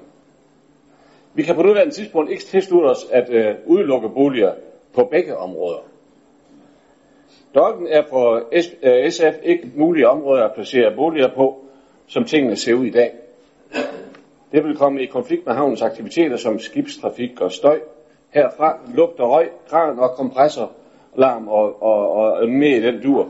Så her er vi faktisk helt enige med Socialdemokrater og Enhedslisten. Teknik og, og Miljø har en øh, undersøgelse øh, i gang på Esbjerg Strand, øh, modsat dokken. Kan vi godt forestille os, at her kunne etableres boliger, hvis undersøgelsen, som også er i gang, giver grønt lys herfor. Årsagen er, at vi øh, bedre kan forestille os boliger her. Øh, årsagen til, at vi bedre kan forestille os boliger her, er, at øh, her ikke er tale om de tunge havneaktiviteter, men øh, uh, Løsborghavn samt hovedsageligt kontorfaciliteter placeret på havneøen ved Esbjerg Strand. Her kunne, øh, her kunne det, det kunne være med til at skabe liv i området, øh, så det ikke kun står tomme kontorlokaler, når, det, når de ikke bliver brugt. Boliger vil bidrage til, at miljøet bliver mere øh, levende, akkurat ligesom andre steder, hvor kombinationen af boliger og erhverv skaber liv og gør oplevelsen af området spændende. Derfor er vi ikke klar til på nuværende tidspunkt er sætter en streg i sandet, som øh, Socialdemokraterne udtrykker det, og hermed stopper for boliger på havnen. Vi ønsker at afvente undersøgelserne på Esbjerg Strand og træffe beslutning om eventuel placering øh, af boliger efterfølgende. Og vi har faktisk et ændringsforslag, som vi gerne vil fremsætte i dag, hvis det kunne være muligt. Det har jeg stående lige her. Ja. Nu må I lige have lidt tålmodighed. Den kommer her. Ja. SF ønsker derfor at stille forslag om at dele sagen op, således at der stemmes omkring stop af undersøgelse af boliger på Esbjerg Havn først. Altså på dokken først. Det var det mest rigtige, ja. Herefter er en afsending om stop for undersøgelse af boliger på Esbjerg Strand. Altså dokken og Esbjerg Strand. Tak for det. Der er mange flere på tallisten, så det øh, kommer vi øh, tilbage til. Den næste øh, på listen er Jakob Luse. Jamen tak for det. Jamen overskriften her, det er jo stopundersøgelsen af mulige boliger på havnen. Og vi kan måske starte med at lige lave lidt begrebsafklaring. Fordi at øh, sidstnævnte, nemlig Esbjerg Strand, er jo sådan set ikke en del af Esbjerg Havn. Men det er dokken. Men i forhold til den undersøgelse, som der pågår, så er det altså ikke en undersøgelse, som vi i Esbjerg Kommune, vi laver. Det er der en privat udvikler, som der gør. Øh, så derfor, så efter mit bedste vidne, så er jeg heller ikke sikker på, at det er en undersøgelse, som vi bare kan stoppe. Så er der en anden sag omkring Esbjerg Strand, som altså som bekendt ikke er et øh, havneareal, og det er vi ved Esbjerg Kommune så i gang med at undersøge. Det øh, har man indtil nu gjort med Socialdemokraternes velsignelse. Jeg så, øh, ja, vi har, vi har drøftet det jævnligt også, jo, men jeg så blandt andet i, i ugeavisen for under et år siden, hvor der var et øh, billede af plan- og miljøudvalgsformanden sammen med borgmesteren, hvor man på daværende tidspunkt snakkede om at få de øh, miljømæssige konsekvenser beskrevet. Og på den pågældende artikel, der var der en, underskrift, en underoverskrift, der hed, borgmester og udvalgsformand er enige, de vil have boliger på Esbjerg Strand og sætter gang i en forundersøgelse. Karen, du sagde også, at det vil være rigtig spændende at se en miljøkonsekvensrapport. Vi skal finde ud af præcis, hvilke konsekvenser det kan få, når man taler om boliger på et sted, hvor vi har en rigtig vigtig havn. Og det udsagn er vi sådan set også i Venstre fuldstændig enige i. Og det er så den rapport, som der inden længe øh, rent faktisk øh, rammer øh, øh, heroppe på, på Rådhuset. Så apropos det, som Hans Erik han var inde på her for et par, par dagsordner siden, så synes jeg i allerhøjeste grad, det er at spille forvaltningens tid. Hvis man med Socialdemokraternes velsignelse for ni måneder siden sagde, at man gerne vil have en undersøgelse, det er så den, som man vil skrotte nu. Så, men jeg tror, der er helt enighed om her i byrådet, at vi har den grundlæggende præmis, der hedder, at hvis der skal bygges nogle steder, øh, boliger nogle steder, der er havnenære, så skal det i hvert fald være sådan, at det ikke påvirker erhvervslivets udviklingsmuligheder. Og det er så det, som vi får en rapport om lige om lidt. Så den rapport er vi naturligvis, naturligvis også sindet, at vi skal have forelagt politisk. Tak. Tak for det. Så er det Olfert Krog. Tak. Dansk Folkeparti er som udgangspunkt ikke imod boliger på Dokken og Esbjerg Strand, men kun hvis det kan ske uden at være i vejen for havnevirksomhederne og deres udviklingsmuligheder. For at finde ud af, om det kan lade sig gøre, har Esbjerg Kommune i gang sat et analysearbejde ved dialog med Esbjerg Havn og havnens virksomheder. Analysen sendes herefter til vurdering i Erhvervsstyrelsen, og Dansk Folkeparti mener selvfølgelig, at man skal afvente svaret herfra, så beslutningen om boliger på Dokken og Esbjerg Strand kan træffes på et oplyst grundlag. Så derfor stemmer vi imod forslaget. Tak. Tak for det. Henrik Valø. Ja, tak. Borgerlisten er sådan set øh, meget enig med både Socialdemokratiet og øh, Enhedslisten omkring deres forslag og betragtninger om at stoppe for undersøgelse af mulige boliger på Esbjerg Havn. Jeg vidste bare ikke, at øh, der var iværksat sådan nogle undersøgelser på havnen. Mig bekendt så er Dokkenområdet nemlig udtaget af havnedrift tilbage i 2003, fire stykker, og blev i kommuneplanen lagt ind som en del af Esbjerg bymidte, og i øvrigt med de tilsvarende støjgrænser, som gælder for bymidten. Som vi har fået det oplyst, så er der gennem årene undersøgt alt, hvad der kan og skal undersøges forud for et boligbyggeri der. Med hensyn til Esbjerg Strand, så er det et område, der ejes af Esbjerg Kommune, og det, der er vedtaget derude, det er en udvidelse af Esbjerg Havn, hvor boligbyggeri, øh, hvorfor boligbyggeri der, som jeg ser det, pt. ikke er en mulighed. Der blev søgt om udvidelse af Esbjerg Havn og en havneø med mulighed for op mod 100.000 etagemeter kontor og domicilbyggeri. Øh, men øh, måske boligbyggeri derude er en mulighed på sigt. Jeg tror bare, det er rigtig vigtigt, at vi tager tingene i en rigtig rækkefølge. I hovedparten af danske havnebyer er der byudviklingsaktiviteter på eller omkring havneområderne, og der er i de senere år bygget tusinder af boliger, og mange flere er på vej. Jeg mener, at vi skal være meget opmærksom på denne udvikling, og at det, at det er tendensen, altså at vi danskerne gerne vil bo havnenært med deraf følgende havudsigt og mulighed for vind i håret. Men er helt enig i, at eventuelt boligbyggeri i eller ved havnen ikke må begrænse erhvervsvirksomhedernes virke og udvikling. Så vil vi i befolkningstilvækst, så er boliger på havnenære områder en af vejene til det. Tak. For det. Så er det mig, Britt André Andersen. Tak for det. I det konservative Folkeparti, der er vi i udgangspunktet positive over for gode og attraktive byudviklingsmuligheder, og herunder også boliger placeret i områder som disse. Der skal for os at se være boliger, som tiltrækker og tiltaler borgerne. Når det så er sagt, så er det jo også et stort hensyn til erhvervslivet, vi skal have for øje. Havnen og virksomhederne på havnen har stor betydning for Esbjerg Kommune. Derfor skal vi passe på erhvervslivet på havnen og sikre, at virksomhederne ikke indskrænkes heller ikke i fremtiden af eventuelle boliger. Det er jo netop derfor, vi er tilhængere af, at disse øh, udviklingspro- mulige udviklingsprojekter med muligheder for boliger i havnenære miljøer belyses ordentligt, sådan at vi sikrer, at det ikke får betydning for vores havnevirksomheder. Derfor er det særdeles vigtigt for det konservative Folkeparti at gennemføre, gennemføre den undersøgelse på Esbjerg Strand, som vi i kommunen har sat øh, i værk. I forhold til dokken, så er det jo en privat aktør, der har startet en undersøgelse. Om øh, der skal laves undersøgelser med henblik på boligbyggeri, det mener vi øh, i det konservative Folkeparti øh, hverken vi kan eller skal diktere. Øh, og på den baggrund kan det konservative Folkeparti ikke tilslutte sig enhedslisten og Socialdemokratiets forslag, desværre. Tak for det. Så er det Anne-Marie Geisler Larsen. Øh, ja, tak. Øh, I Radikal Venstre, der har vi tidligere bakket op om en undersøgelse af muligheder for boliger på havnen. Og det gør vi for så vidt stadig. Men vi er noget mere skeptiske efter at have lyttet til nogle af de røster, der kommer, ikke mindst fra erhvervslivet. Derfor der er vi også glade for, at borgmesteren har understreget flere gange, så vidt jeg husker, at det ikke må være på bekostning heraf. Vi vil dog gerne understrege også, at vi ikke kun er optaget af de virksomheder, der allerede nu er etableret på havnen. Vi er også optaget af muligheden for, at disse samt eventuelt nye virksomheder vil have mulighed for at udvide eller etablere sig på havnen. Det må altså heller ikke være på bekostning af erhvervslivets mulighed for udvikling. Derfor der er vi umiddelbart meget skeptiske over for muligheden for at etablere boliger på dobbelt. Mere åbne er vi over for at se på Esbjerg Strand, øh, ligesom SF. Selvom vi dog heller ikke anser muligheden her for værende særlig stor.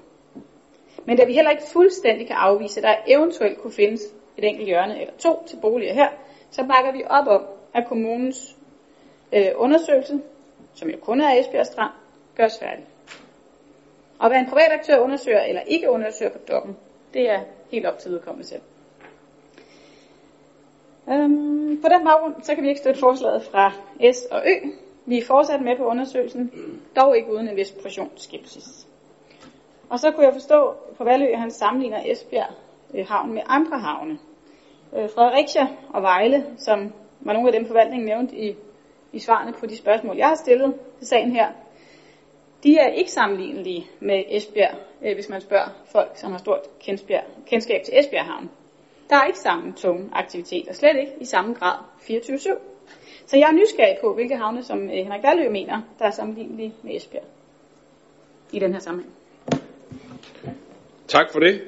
Og inden jeg giver ordet til fem socialdemokrater i række, der har bedt om det her, så øh, vil jeg øh, bare lige øh, bekræfte det, som øh, du også nævner her, Anne-Marie, at det, det har været den udmelding, som jeg har kommet med fra dag 1, af at forudsætningen for, at man overhovedet kan gå i gang med en planlægning for boliger på nogle af de områder, der ligger her, det er selvfølgelig, at man kan dokumentere og sikre, at erhvervslivet ikke bliver begrænset i deres udfoldelsesmuligheder. Og ja, det gælder ikke kun de nuværende aktiviteter, det gælder også udviklingsaktiviteter. Og det er jo faktisk noget af det, som øh, jeg, jeg stod selv og havde et dialogmøde med erhvervslivet øh, for et halvt års tid siden, øh, hvor, hvor alle havnens virksomheder var inviteret med, hvor havnens, havndirektøren og vores tekniske direktør også deltog, hvor det meget klart blev sagt, at det er også noget af det, Erhvervsstyrelsen vil komme til at forholde sig til i en øh, videre proces, at man skal kan dokumentere, at de øh, strategiplaner, de udviklingsmuligheder, der er, at de også stadigvæk vil kunne realiseres. Og hvis der vil blive nogle begrænsninger fra boliger på det, jamen så vil Erhvervsstyrelsen heller ikke kunne give øh, et tilsavn om, at det kan lade sig gøre, så kan vi simpelthen ikke få lov til at lave en kommunal planlægning. Så det er ligesom en forudsætning, som, som øh, går igen i alt det, vi taler om her. Og derfor øh, var det sådan set min kommentar omkring, hvem er det, der skaber usikkerhed om det her. Jamen hvis vi er enige om, at det her de kommer ikke til at øh, have nogle begrænsende konsekvenser for erhvervslivet, jamen så øh, er der jo ingen grund til at, at problematisere en hel masse, før vi har nogle resultater, der ligger på bordet, der kan vise, om der er et problem eller der ikke er et problem. Vi har øh, en række socialdemokrater, det er John Snedker først. Værsgo, John. Ja, nu ser vi jo ikke lige, hvem der tager ordet hvornår, men øh, jeg var, har i hvert fald taget ordet på et tidligt tidspunkt i debatten. Øh, det jeg vil sige, det er, at øh, jeg egentlig ikke husker, at jeg på noget tidspunkt har taget et særstandpunkt i forhold til den socialdemokratiske øh, indstilling til særne her i, øh, på byrådets dagsorden. Og øh, det agter jeg heller ikke at gøre i den her sag. Øh, jeg vil dog ikke gøre opmærksom på, at jeg vil dog alligevel gøre byrådet opmærksom på, at jeg har det lidt stramt med sagen her. Øh, ikke fordi, øh, at jeg på nogen måde er uenig i det meget vigtige politiske budskab, som også øh, borgmesteren har understreget her, om at undgå boligbyggeri på Esbjerg Havn, der jo er ryggraden i Esbjerg Kommunes erhvervsliv, og som kan risikere at tilsidesætte virksomhedernes udvikling og konsolidering på Esbjerg Havn, og dermed også undgå usikkerhed i forhold til investorer og investeringer. Det er et politisk synspunkt, jeg er helt enig i, og også et synspunkt, som jeg i øvrigt har fremført i Esbjerg Havns bestyrelse.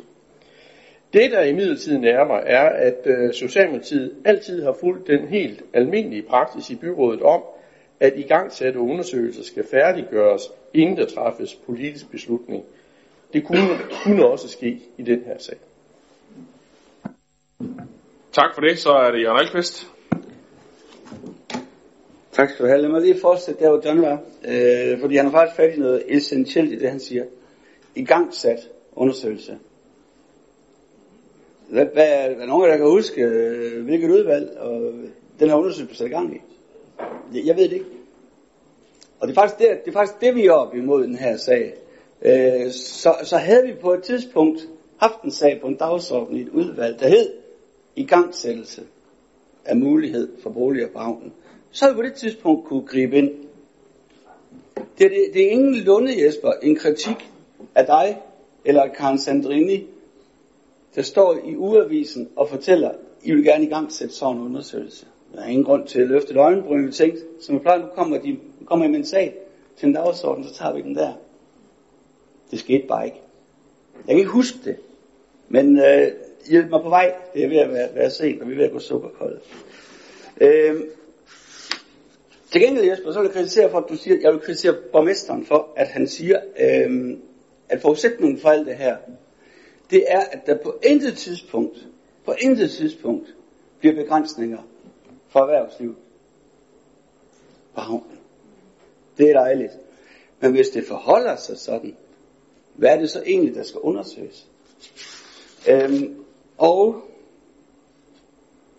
så vil jeg gerne sige, at øhm, det har jeg også skrevet eller sagt i avisen. Jeg forstår del med godt, at der er nogen, der gerne vil bygge på havnen og have den udsigt som bolig. Det forstår jeg virkelig godt.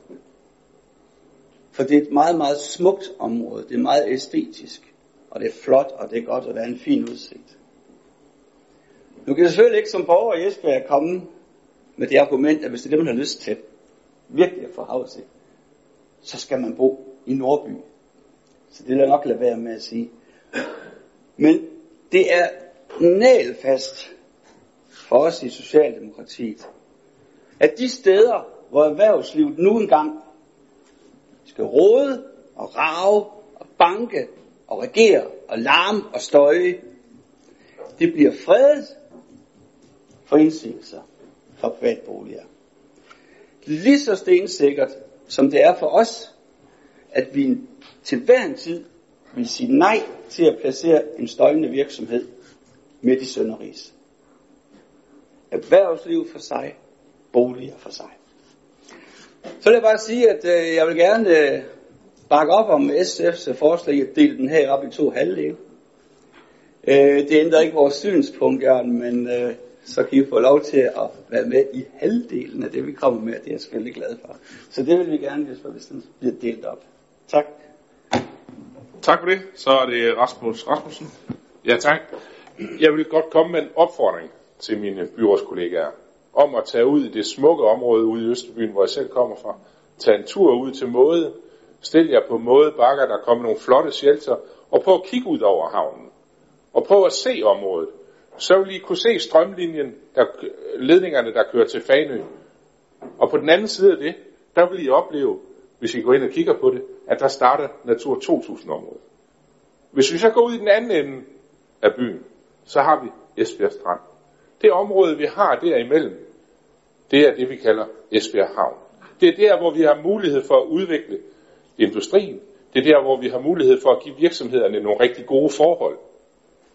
Og der vil jeg gerne opfordre til, at vi ikke bygger boliger.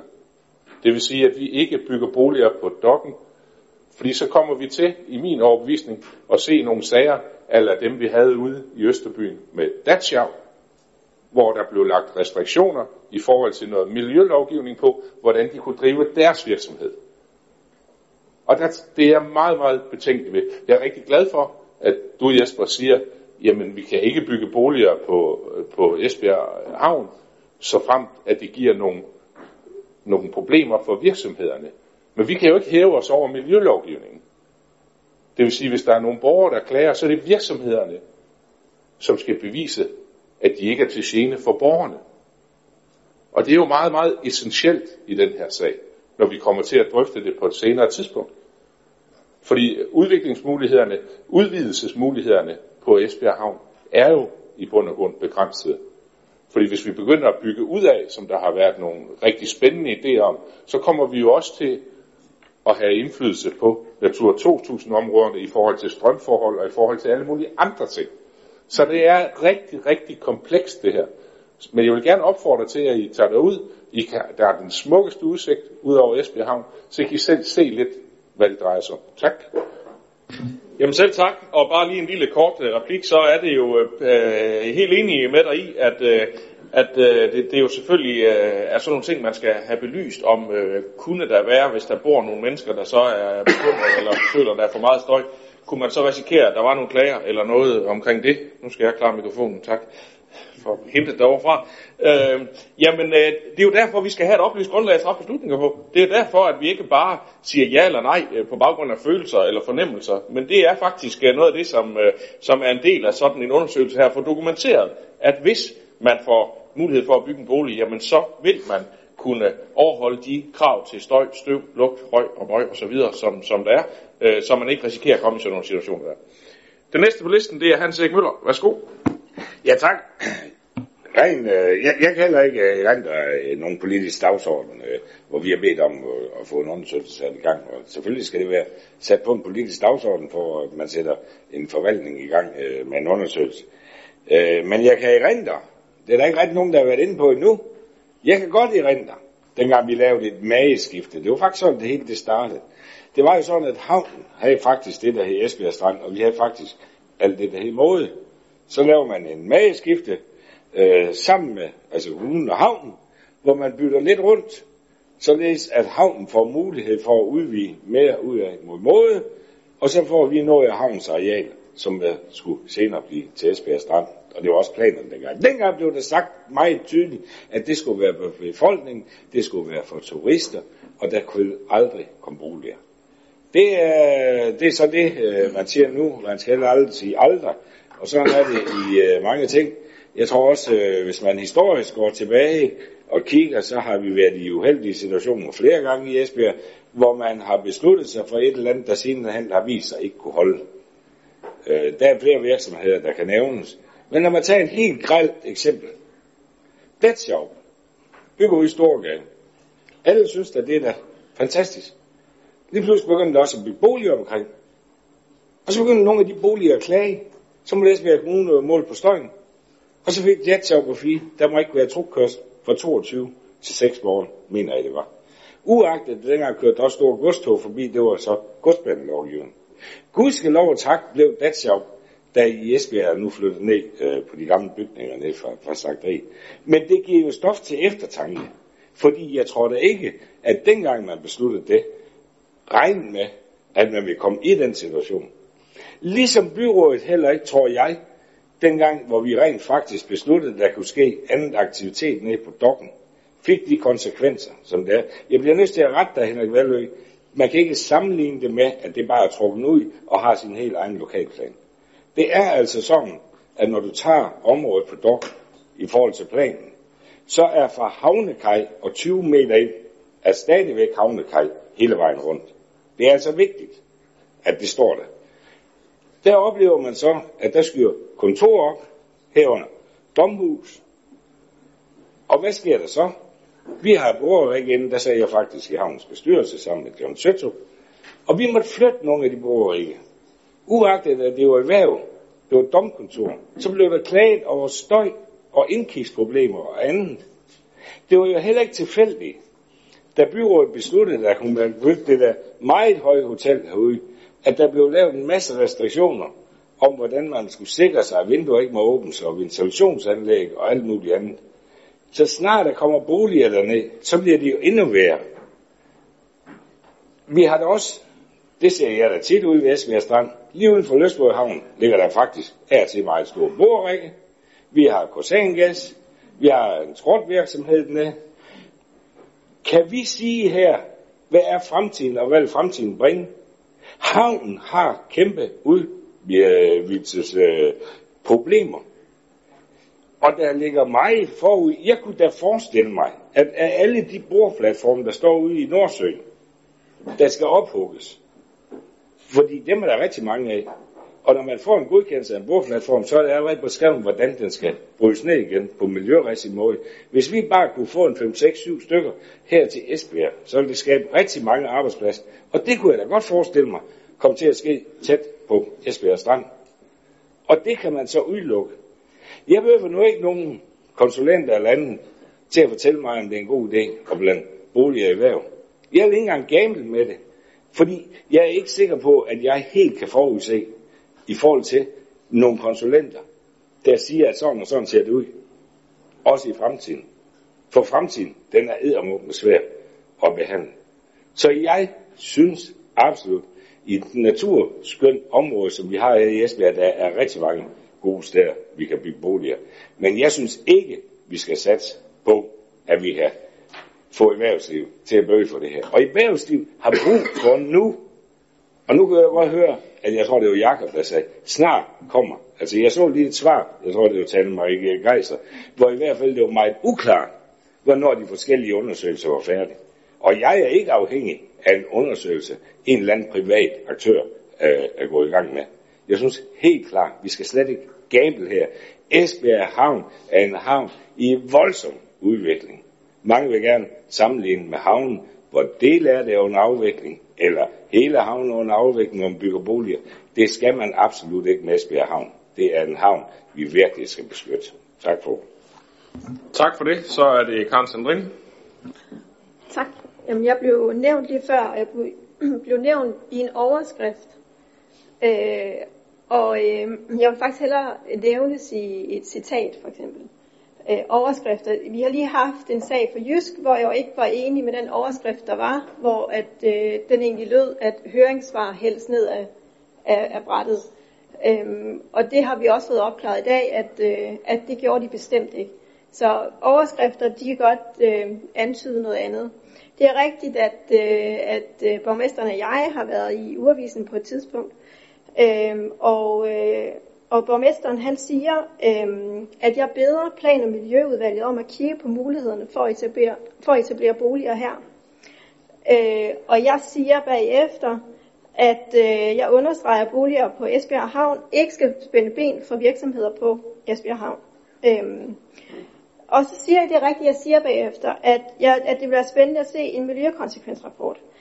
Øhm, og, øh, og jeg må også sige, efter vi har været på, mener, vi var på Simco øh, og tale med havnen, der oplevede jeg i hvert fald en skepsis i forhold til det, der er blevet øh, til, til vores udmelding.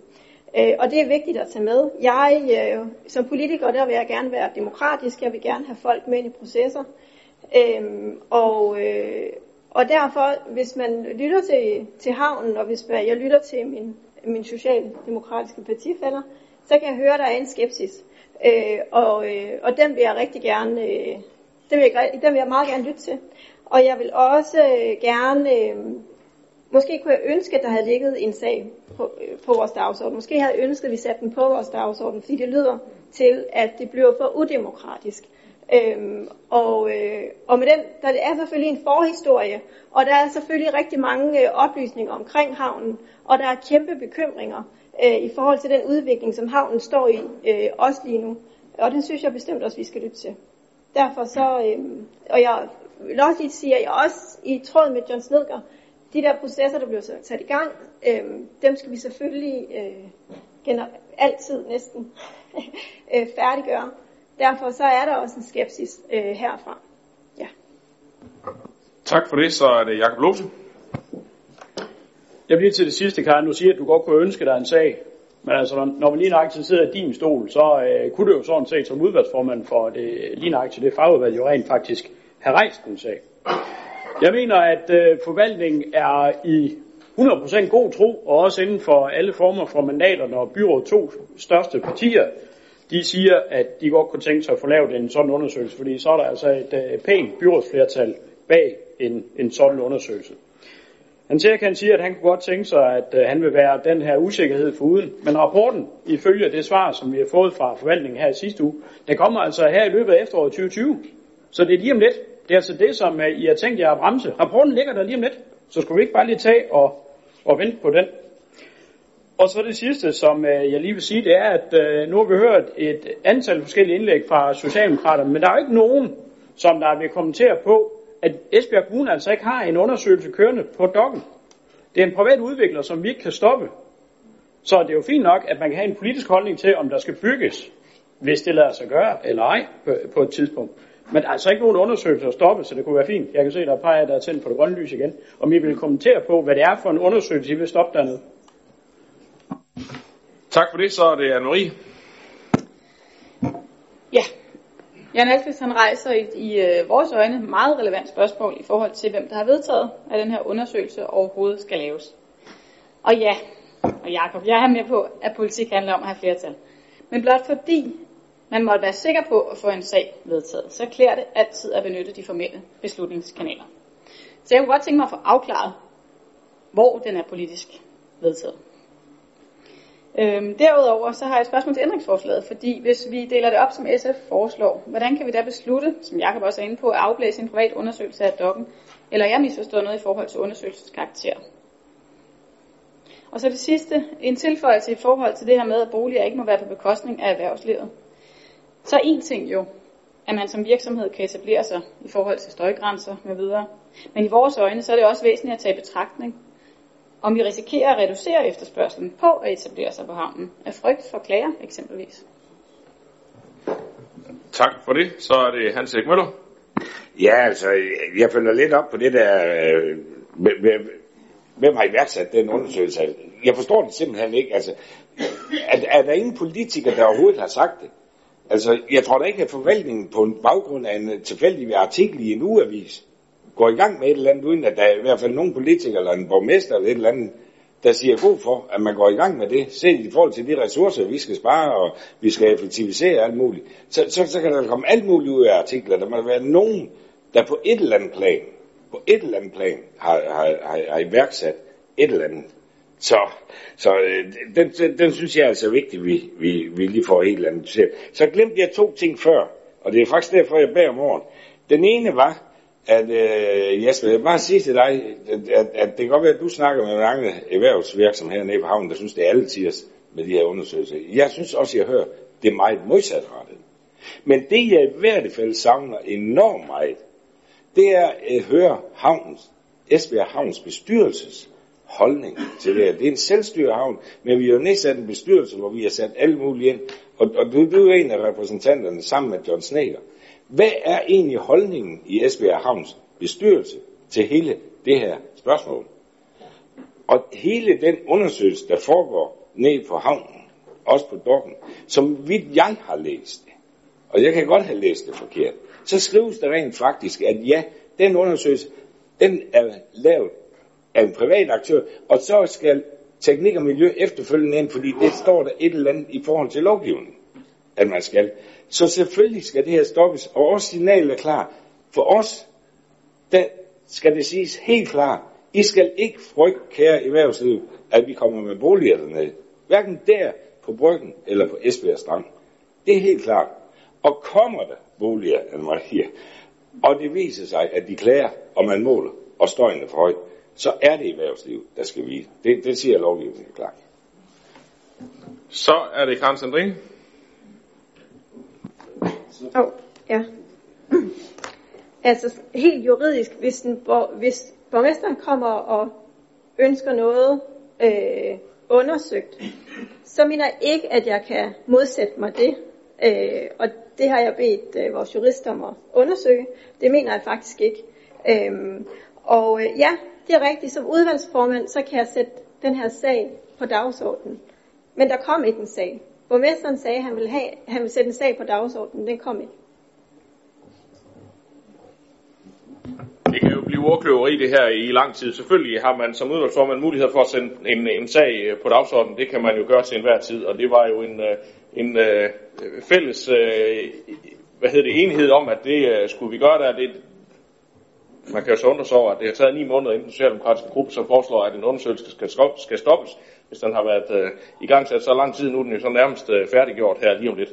Øh, men øh, vi, jeg tror ikke, vi kommer øh, den her sag ret meget nemmere øh, længere. Vi er alle sammen enige om, at der er at øh, det er vigtigt, at uanset hvad der sker, så øh, skal vi sikre, at erhvervslivets øh, rammevilkår de ikke bliver, øh, bliver begrænset. Øh, men vi tager beslutninger på et oplyst grundlag, og derfor er der jo nogle, øh, en undersøgelse, som Esbjerg Kommune har i gang sat her, som, som handler om øh, Esbjerg Strand, som, som øh, øh, der så foreslås øh, øh stoppet, kan jeg forstå her, og det er der så, øh, kommer vi så til at stemme om, øh, om lidt.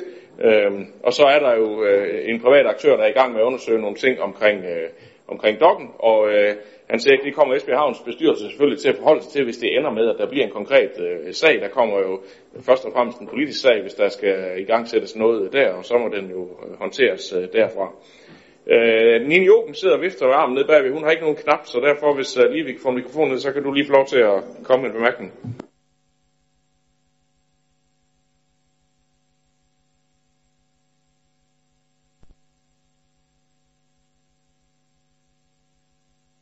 Du siger, at det er altid en udvalgsformands, at hun altid kan gøre det. Men hvis hun ikke har gjort det, hvem har så? Er det dig, som borgmester, der har sat det på dagsordenen? For hvem er det? Fordi det sidder jeg og undrer mig over. Ja, men jeg skal ikke gentage det. Nu har jeg sagt det en to-tre gange, og vi har været rundt om det her en, en tre-fire gange, så der, det bliver ikke øh, mere klart, end det er sagt. Øh, vi er i gang med nogle undersøgelser, som er jo sat i gang på grund af de udmeldinger, der, der, blev, øh, der blev øh, meldt der i efteråret. Så kom der så lige en mere på listen. Rasmus Rasmussen, sidste. Jamen, jeg synes jo egentlig, øh, herr borgmester, at det er på sin plads, at du definerer vi. For hvem er vi? Er det os her? Er det øh, direktionen? Er det dig i flertal? Hvem er vi? Tak. Som det er nu er sagt en 3-4 gange, så var der en fælles udmelding fra plan- og miljøudvalgsformanden og borgmesteren øh, dengang, og øh, det er derfor, der er blevet sat en undersøgelse i gang. Punktum. Vi skal forholde os til sagen øh, her. Der er kommet et ændringsforslag fra, øh, fra SF, som vi kan bringe øh, til afstemning, og øh, den øh, ved jeg ikke lige, om vi skal have læst op. Anne-Marie, vil du øh, kommentere ind? Eller? Jeg tror sådan set, vi var færdige. Vil du værsgo? Jeg er faktisk rigtig meget i tvivl om, om altså kan, kan man godt vedtage en privat, ikke må lave en undersøgelse af dommen. Er det ikke en privat undersøgelse? Jeg har brug for at få det opklaret, fordi jeg er virkelig i tvivl om, hvad det er, vi stemmer om. Om det giver mening, altså. Jamen, det kan... Det ved jeg ikke, om jeg kan hjælpe dig med, om det giver mening eller ej, men det er, som det er blevet sagt, det er en privat aktør, der er i gang med at undersøge øh, noget, og øh, det er, er kommunen supporterer jo, og som du også har set i det svar, som, som, øh, som øh, der er sendt øh, på dine spørgsmål, så er der nogle ting i forhold til planloven, som kommunen også vil skulle undersøge, hvis den private undersøgelse ender ud i, at man skal øh, have mulighed for at etablere boliger. Men altså, øh, det, som jeg hørte, så er det jo de store undersøgelser, som, som Socialdemokratiet vil stoppe, og det giver jo ikke rigtig mening, fordi det er en privat aktør, der, der er i gang med det. Men øh, vi har fået et øh, forslag fra SF om at dele sagen op, Øh, og det står her på skærmen, så håber jeg, I kan enige i, at der F stiller forslag om, at man deler forslaget op, så der først stemmes som stop af undersøgelse for mulige boliger på dokken, og der efterfølgende stop af mulige undersøgelser for boliger på Østfjordstrand. Og hvis det er så formuleret, ligesom I uh, gjorde det selv, det tror jeg det er, så er det det, vi sætter til afstemning nu. Og den første, det er, den, den første, det handler om stop af mulige øh, boliger på dokken. Det er det, vi stemmer om først. Undskyld. Vi stemmer om, det bliver delt i to. Ja. Det er godt, at du lige kan korrigere her. Yes.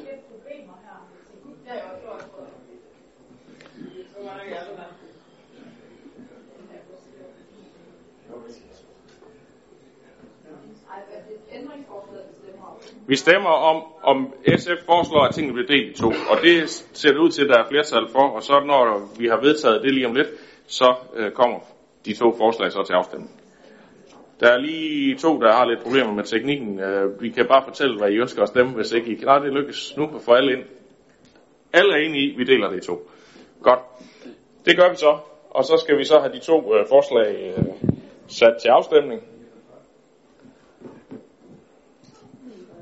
og det skal vi lige have teknikken. Så starter vi med at, for- at stemme om stop af undersøgelse af mulige boliger på dokken. Hvis man ønsker, at det skal stoppes, så stemmer man for. Hvis man ønsker, at de skal fortsætte, så stemmer man imod.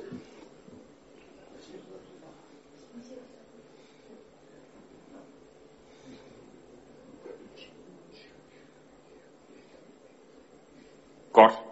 Det er hermed øh, det forslag, det faldt, øh, og dermed skal vi have øh, det sidste forslag sat øh, til afstemning, nemlig øh, forslag om at stoppe undersøgelser af mulige boliger på Esbjerg Strand. Og igen, hvis man vil stoppe, så stemmer man for, og hvis man synes, de skal fortsætte, så stemmer man imod.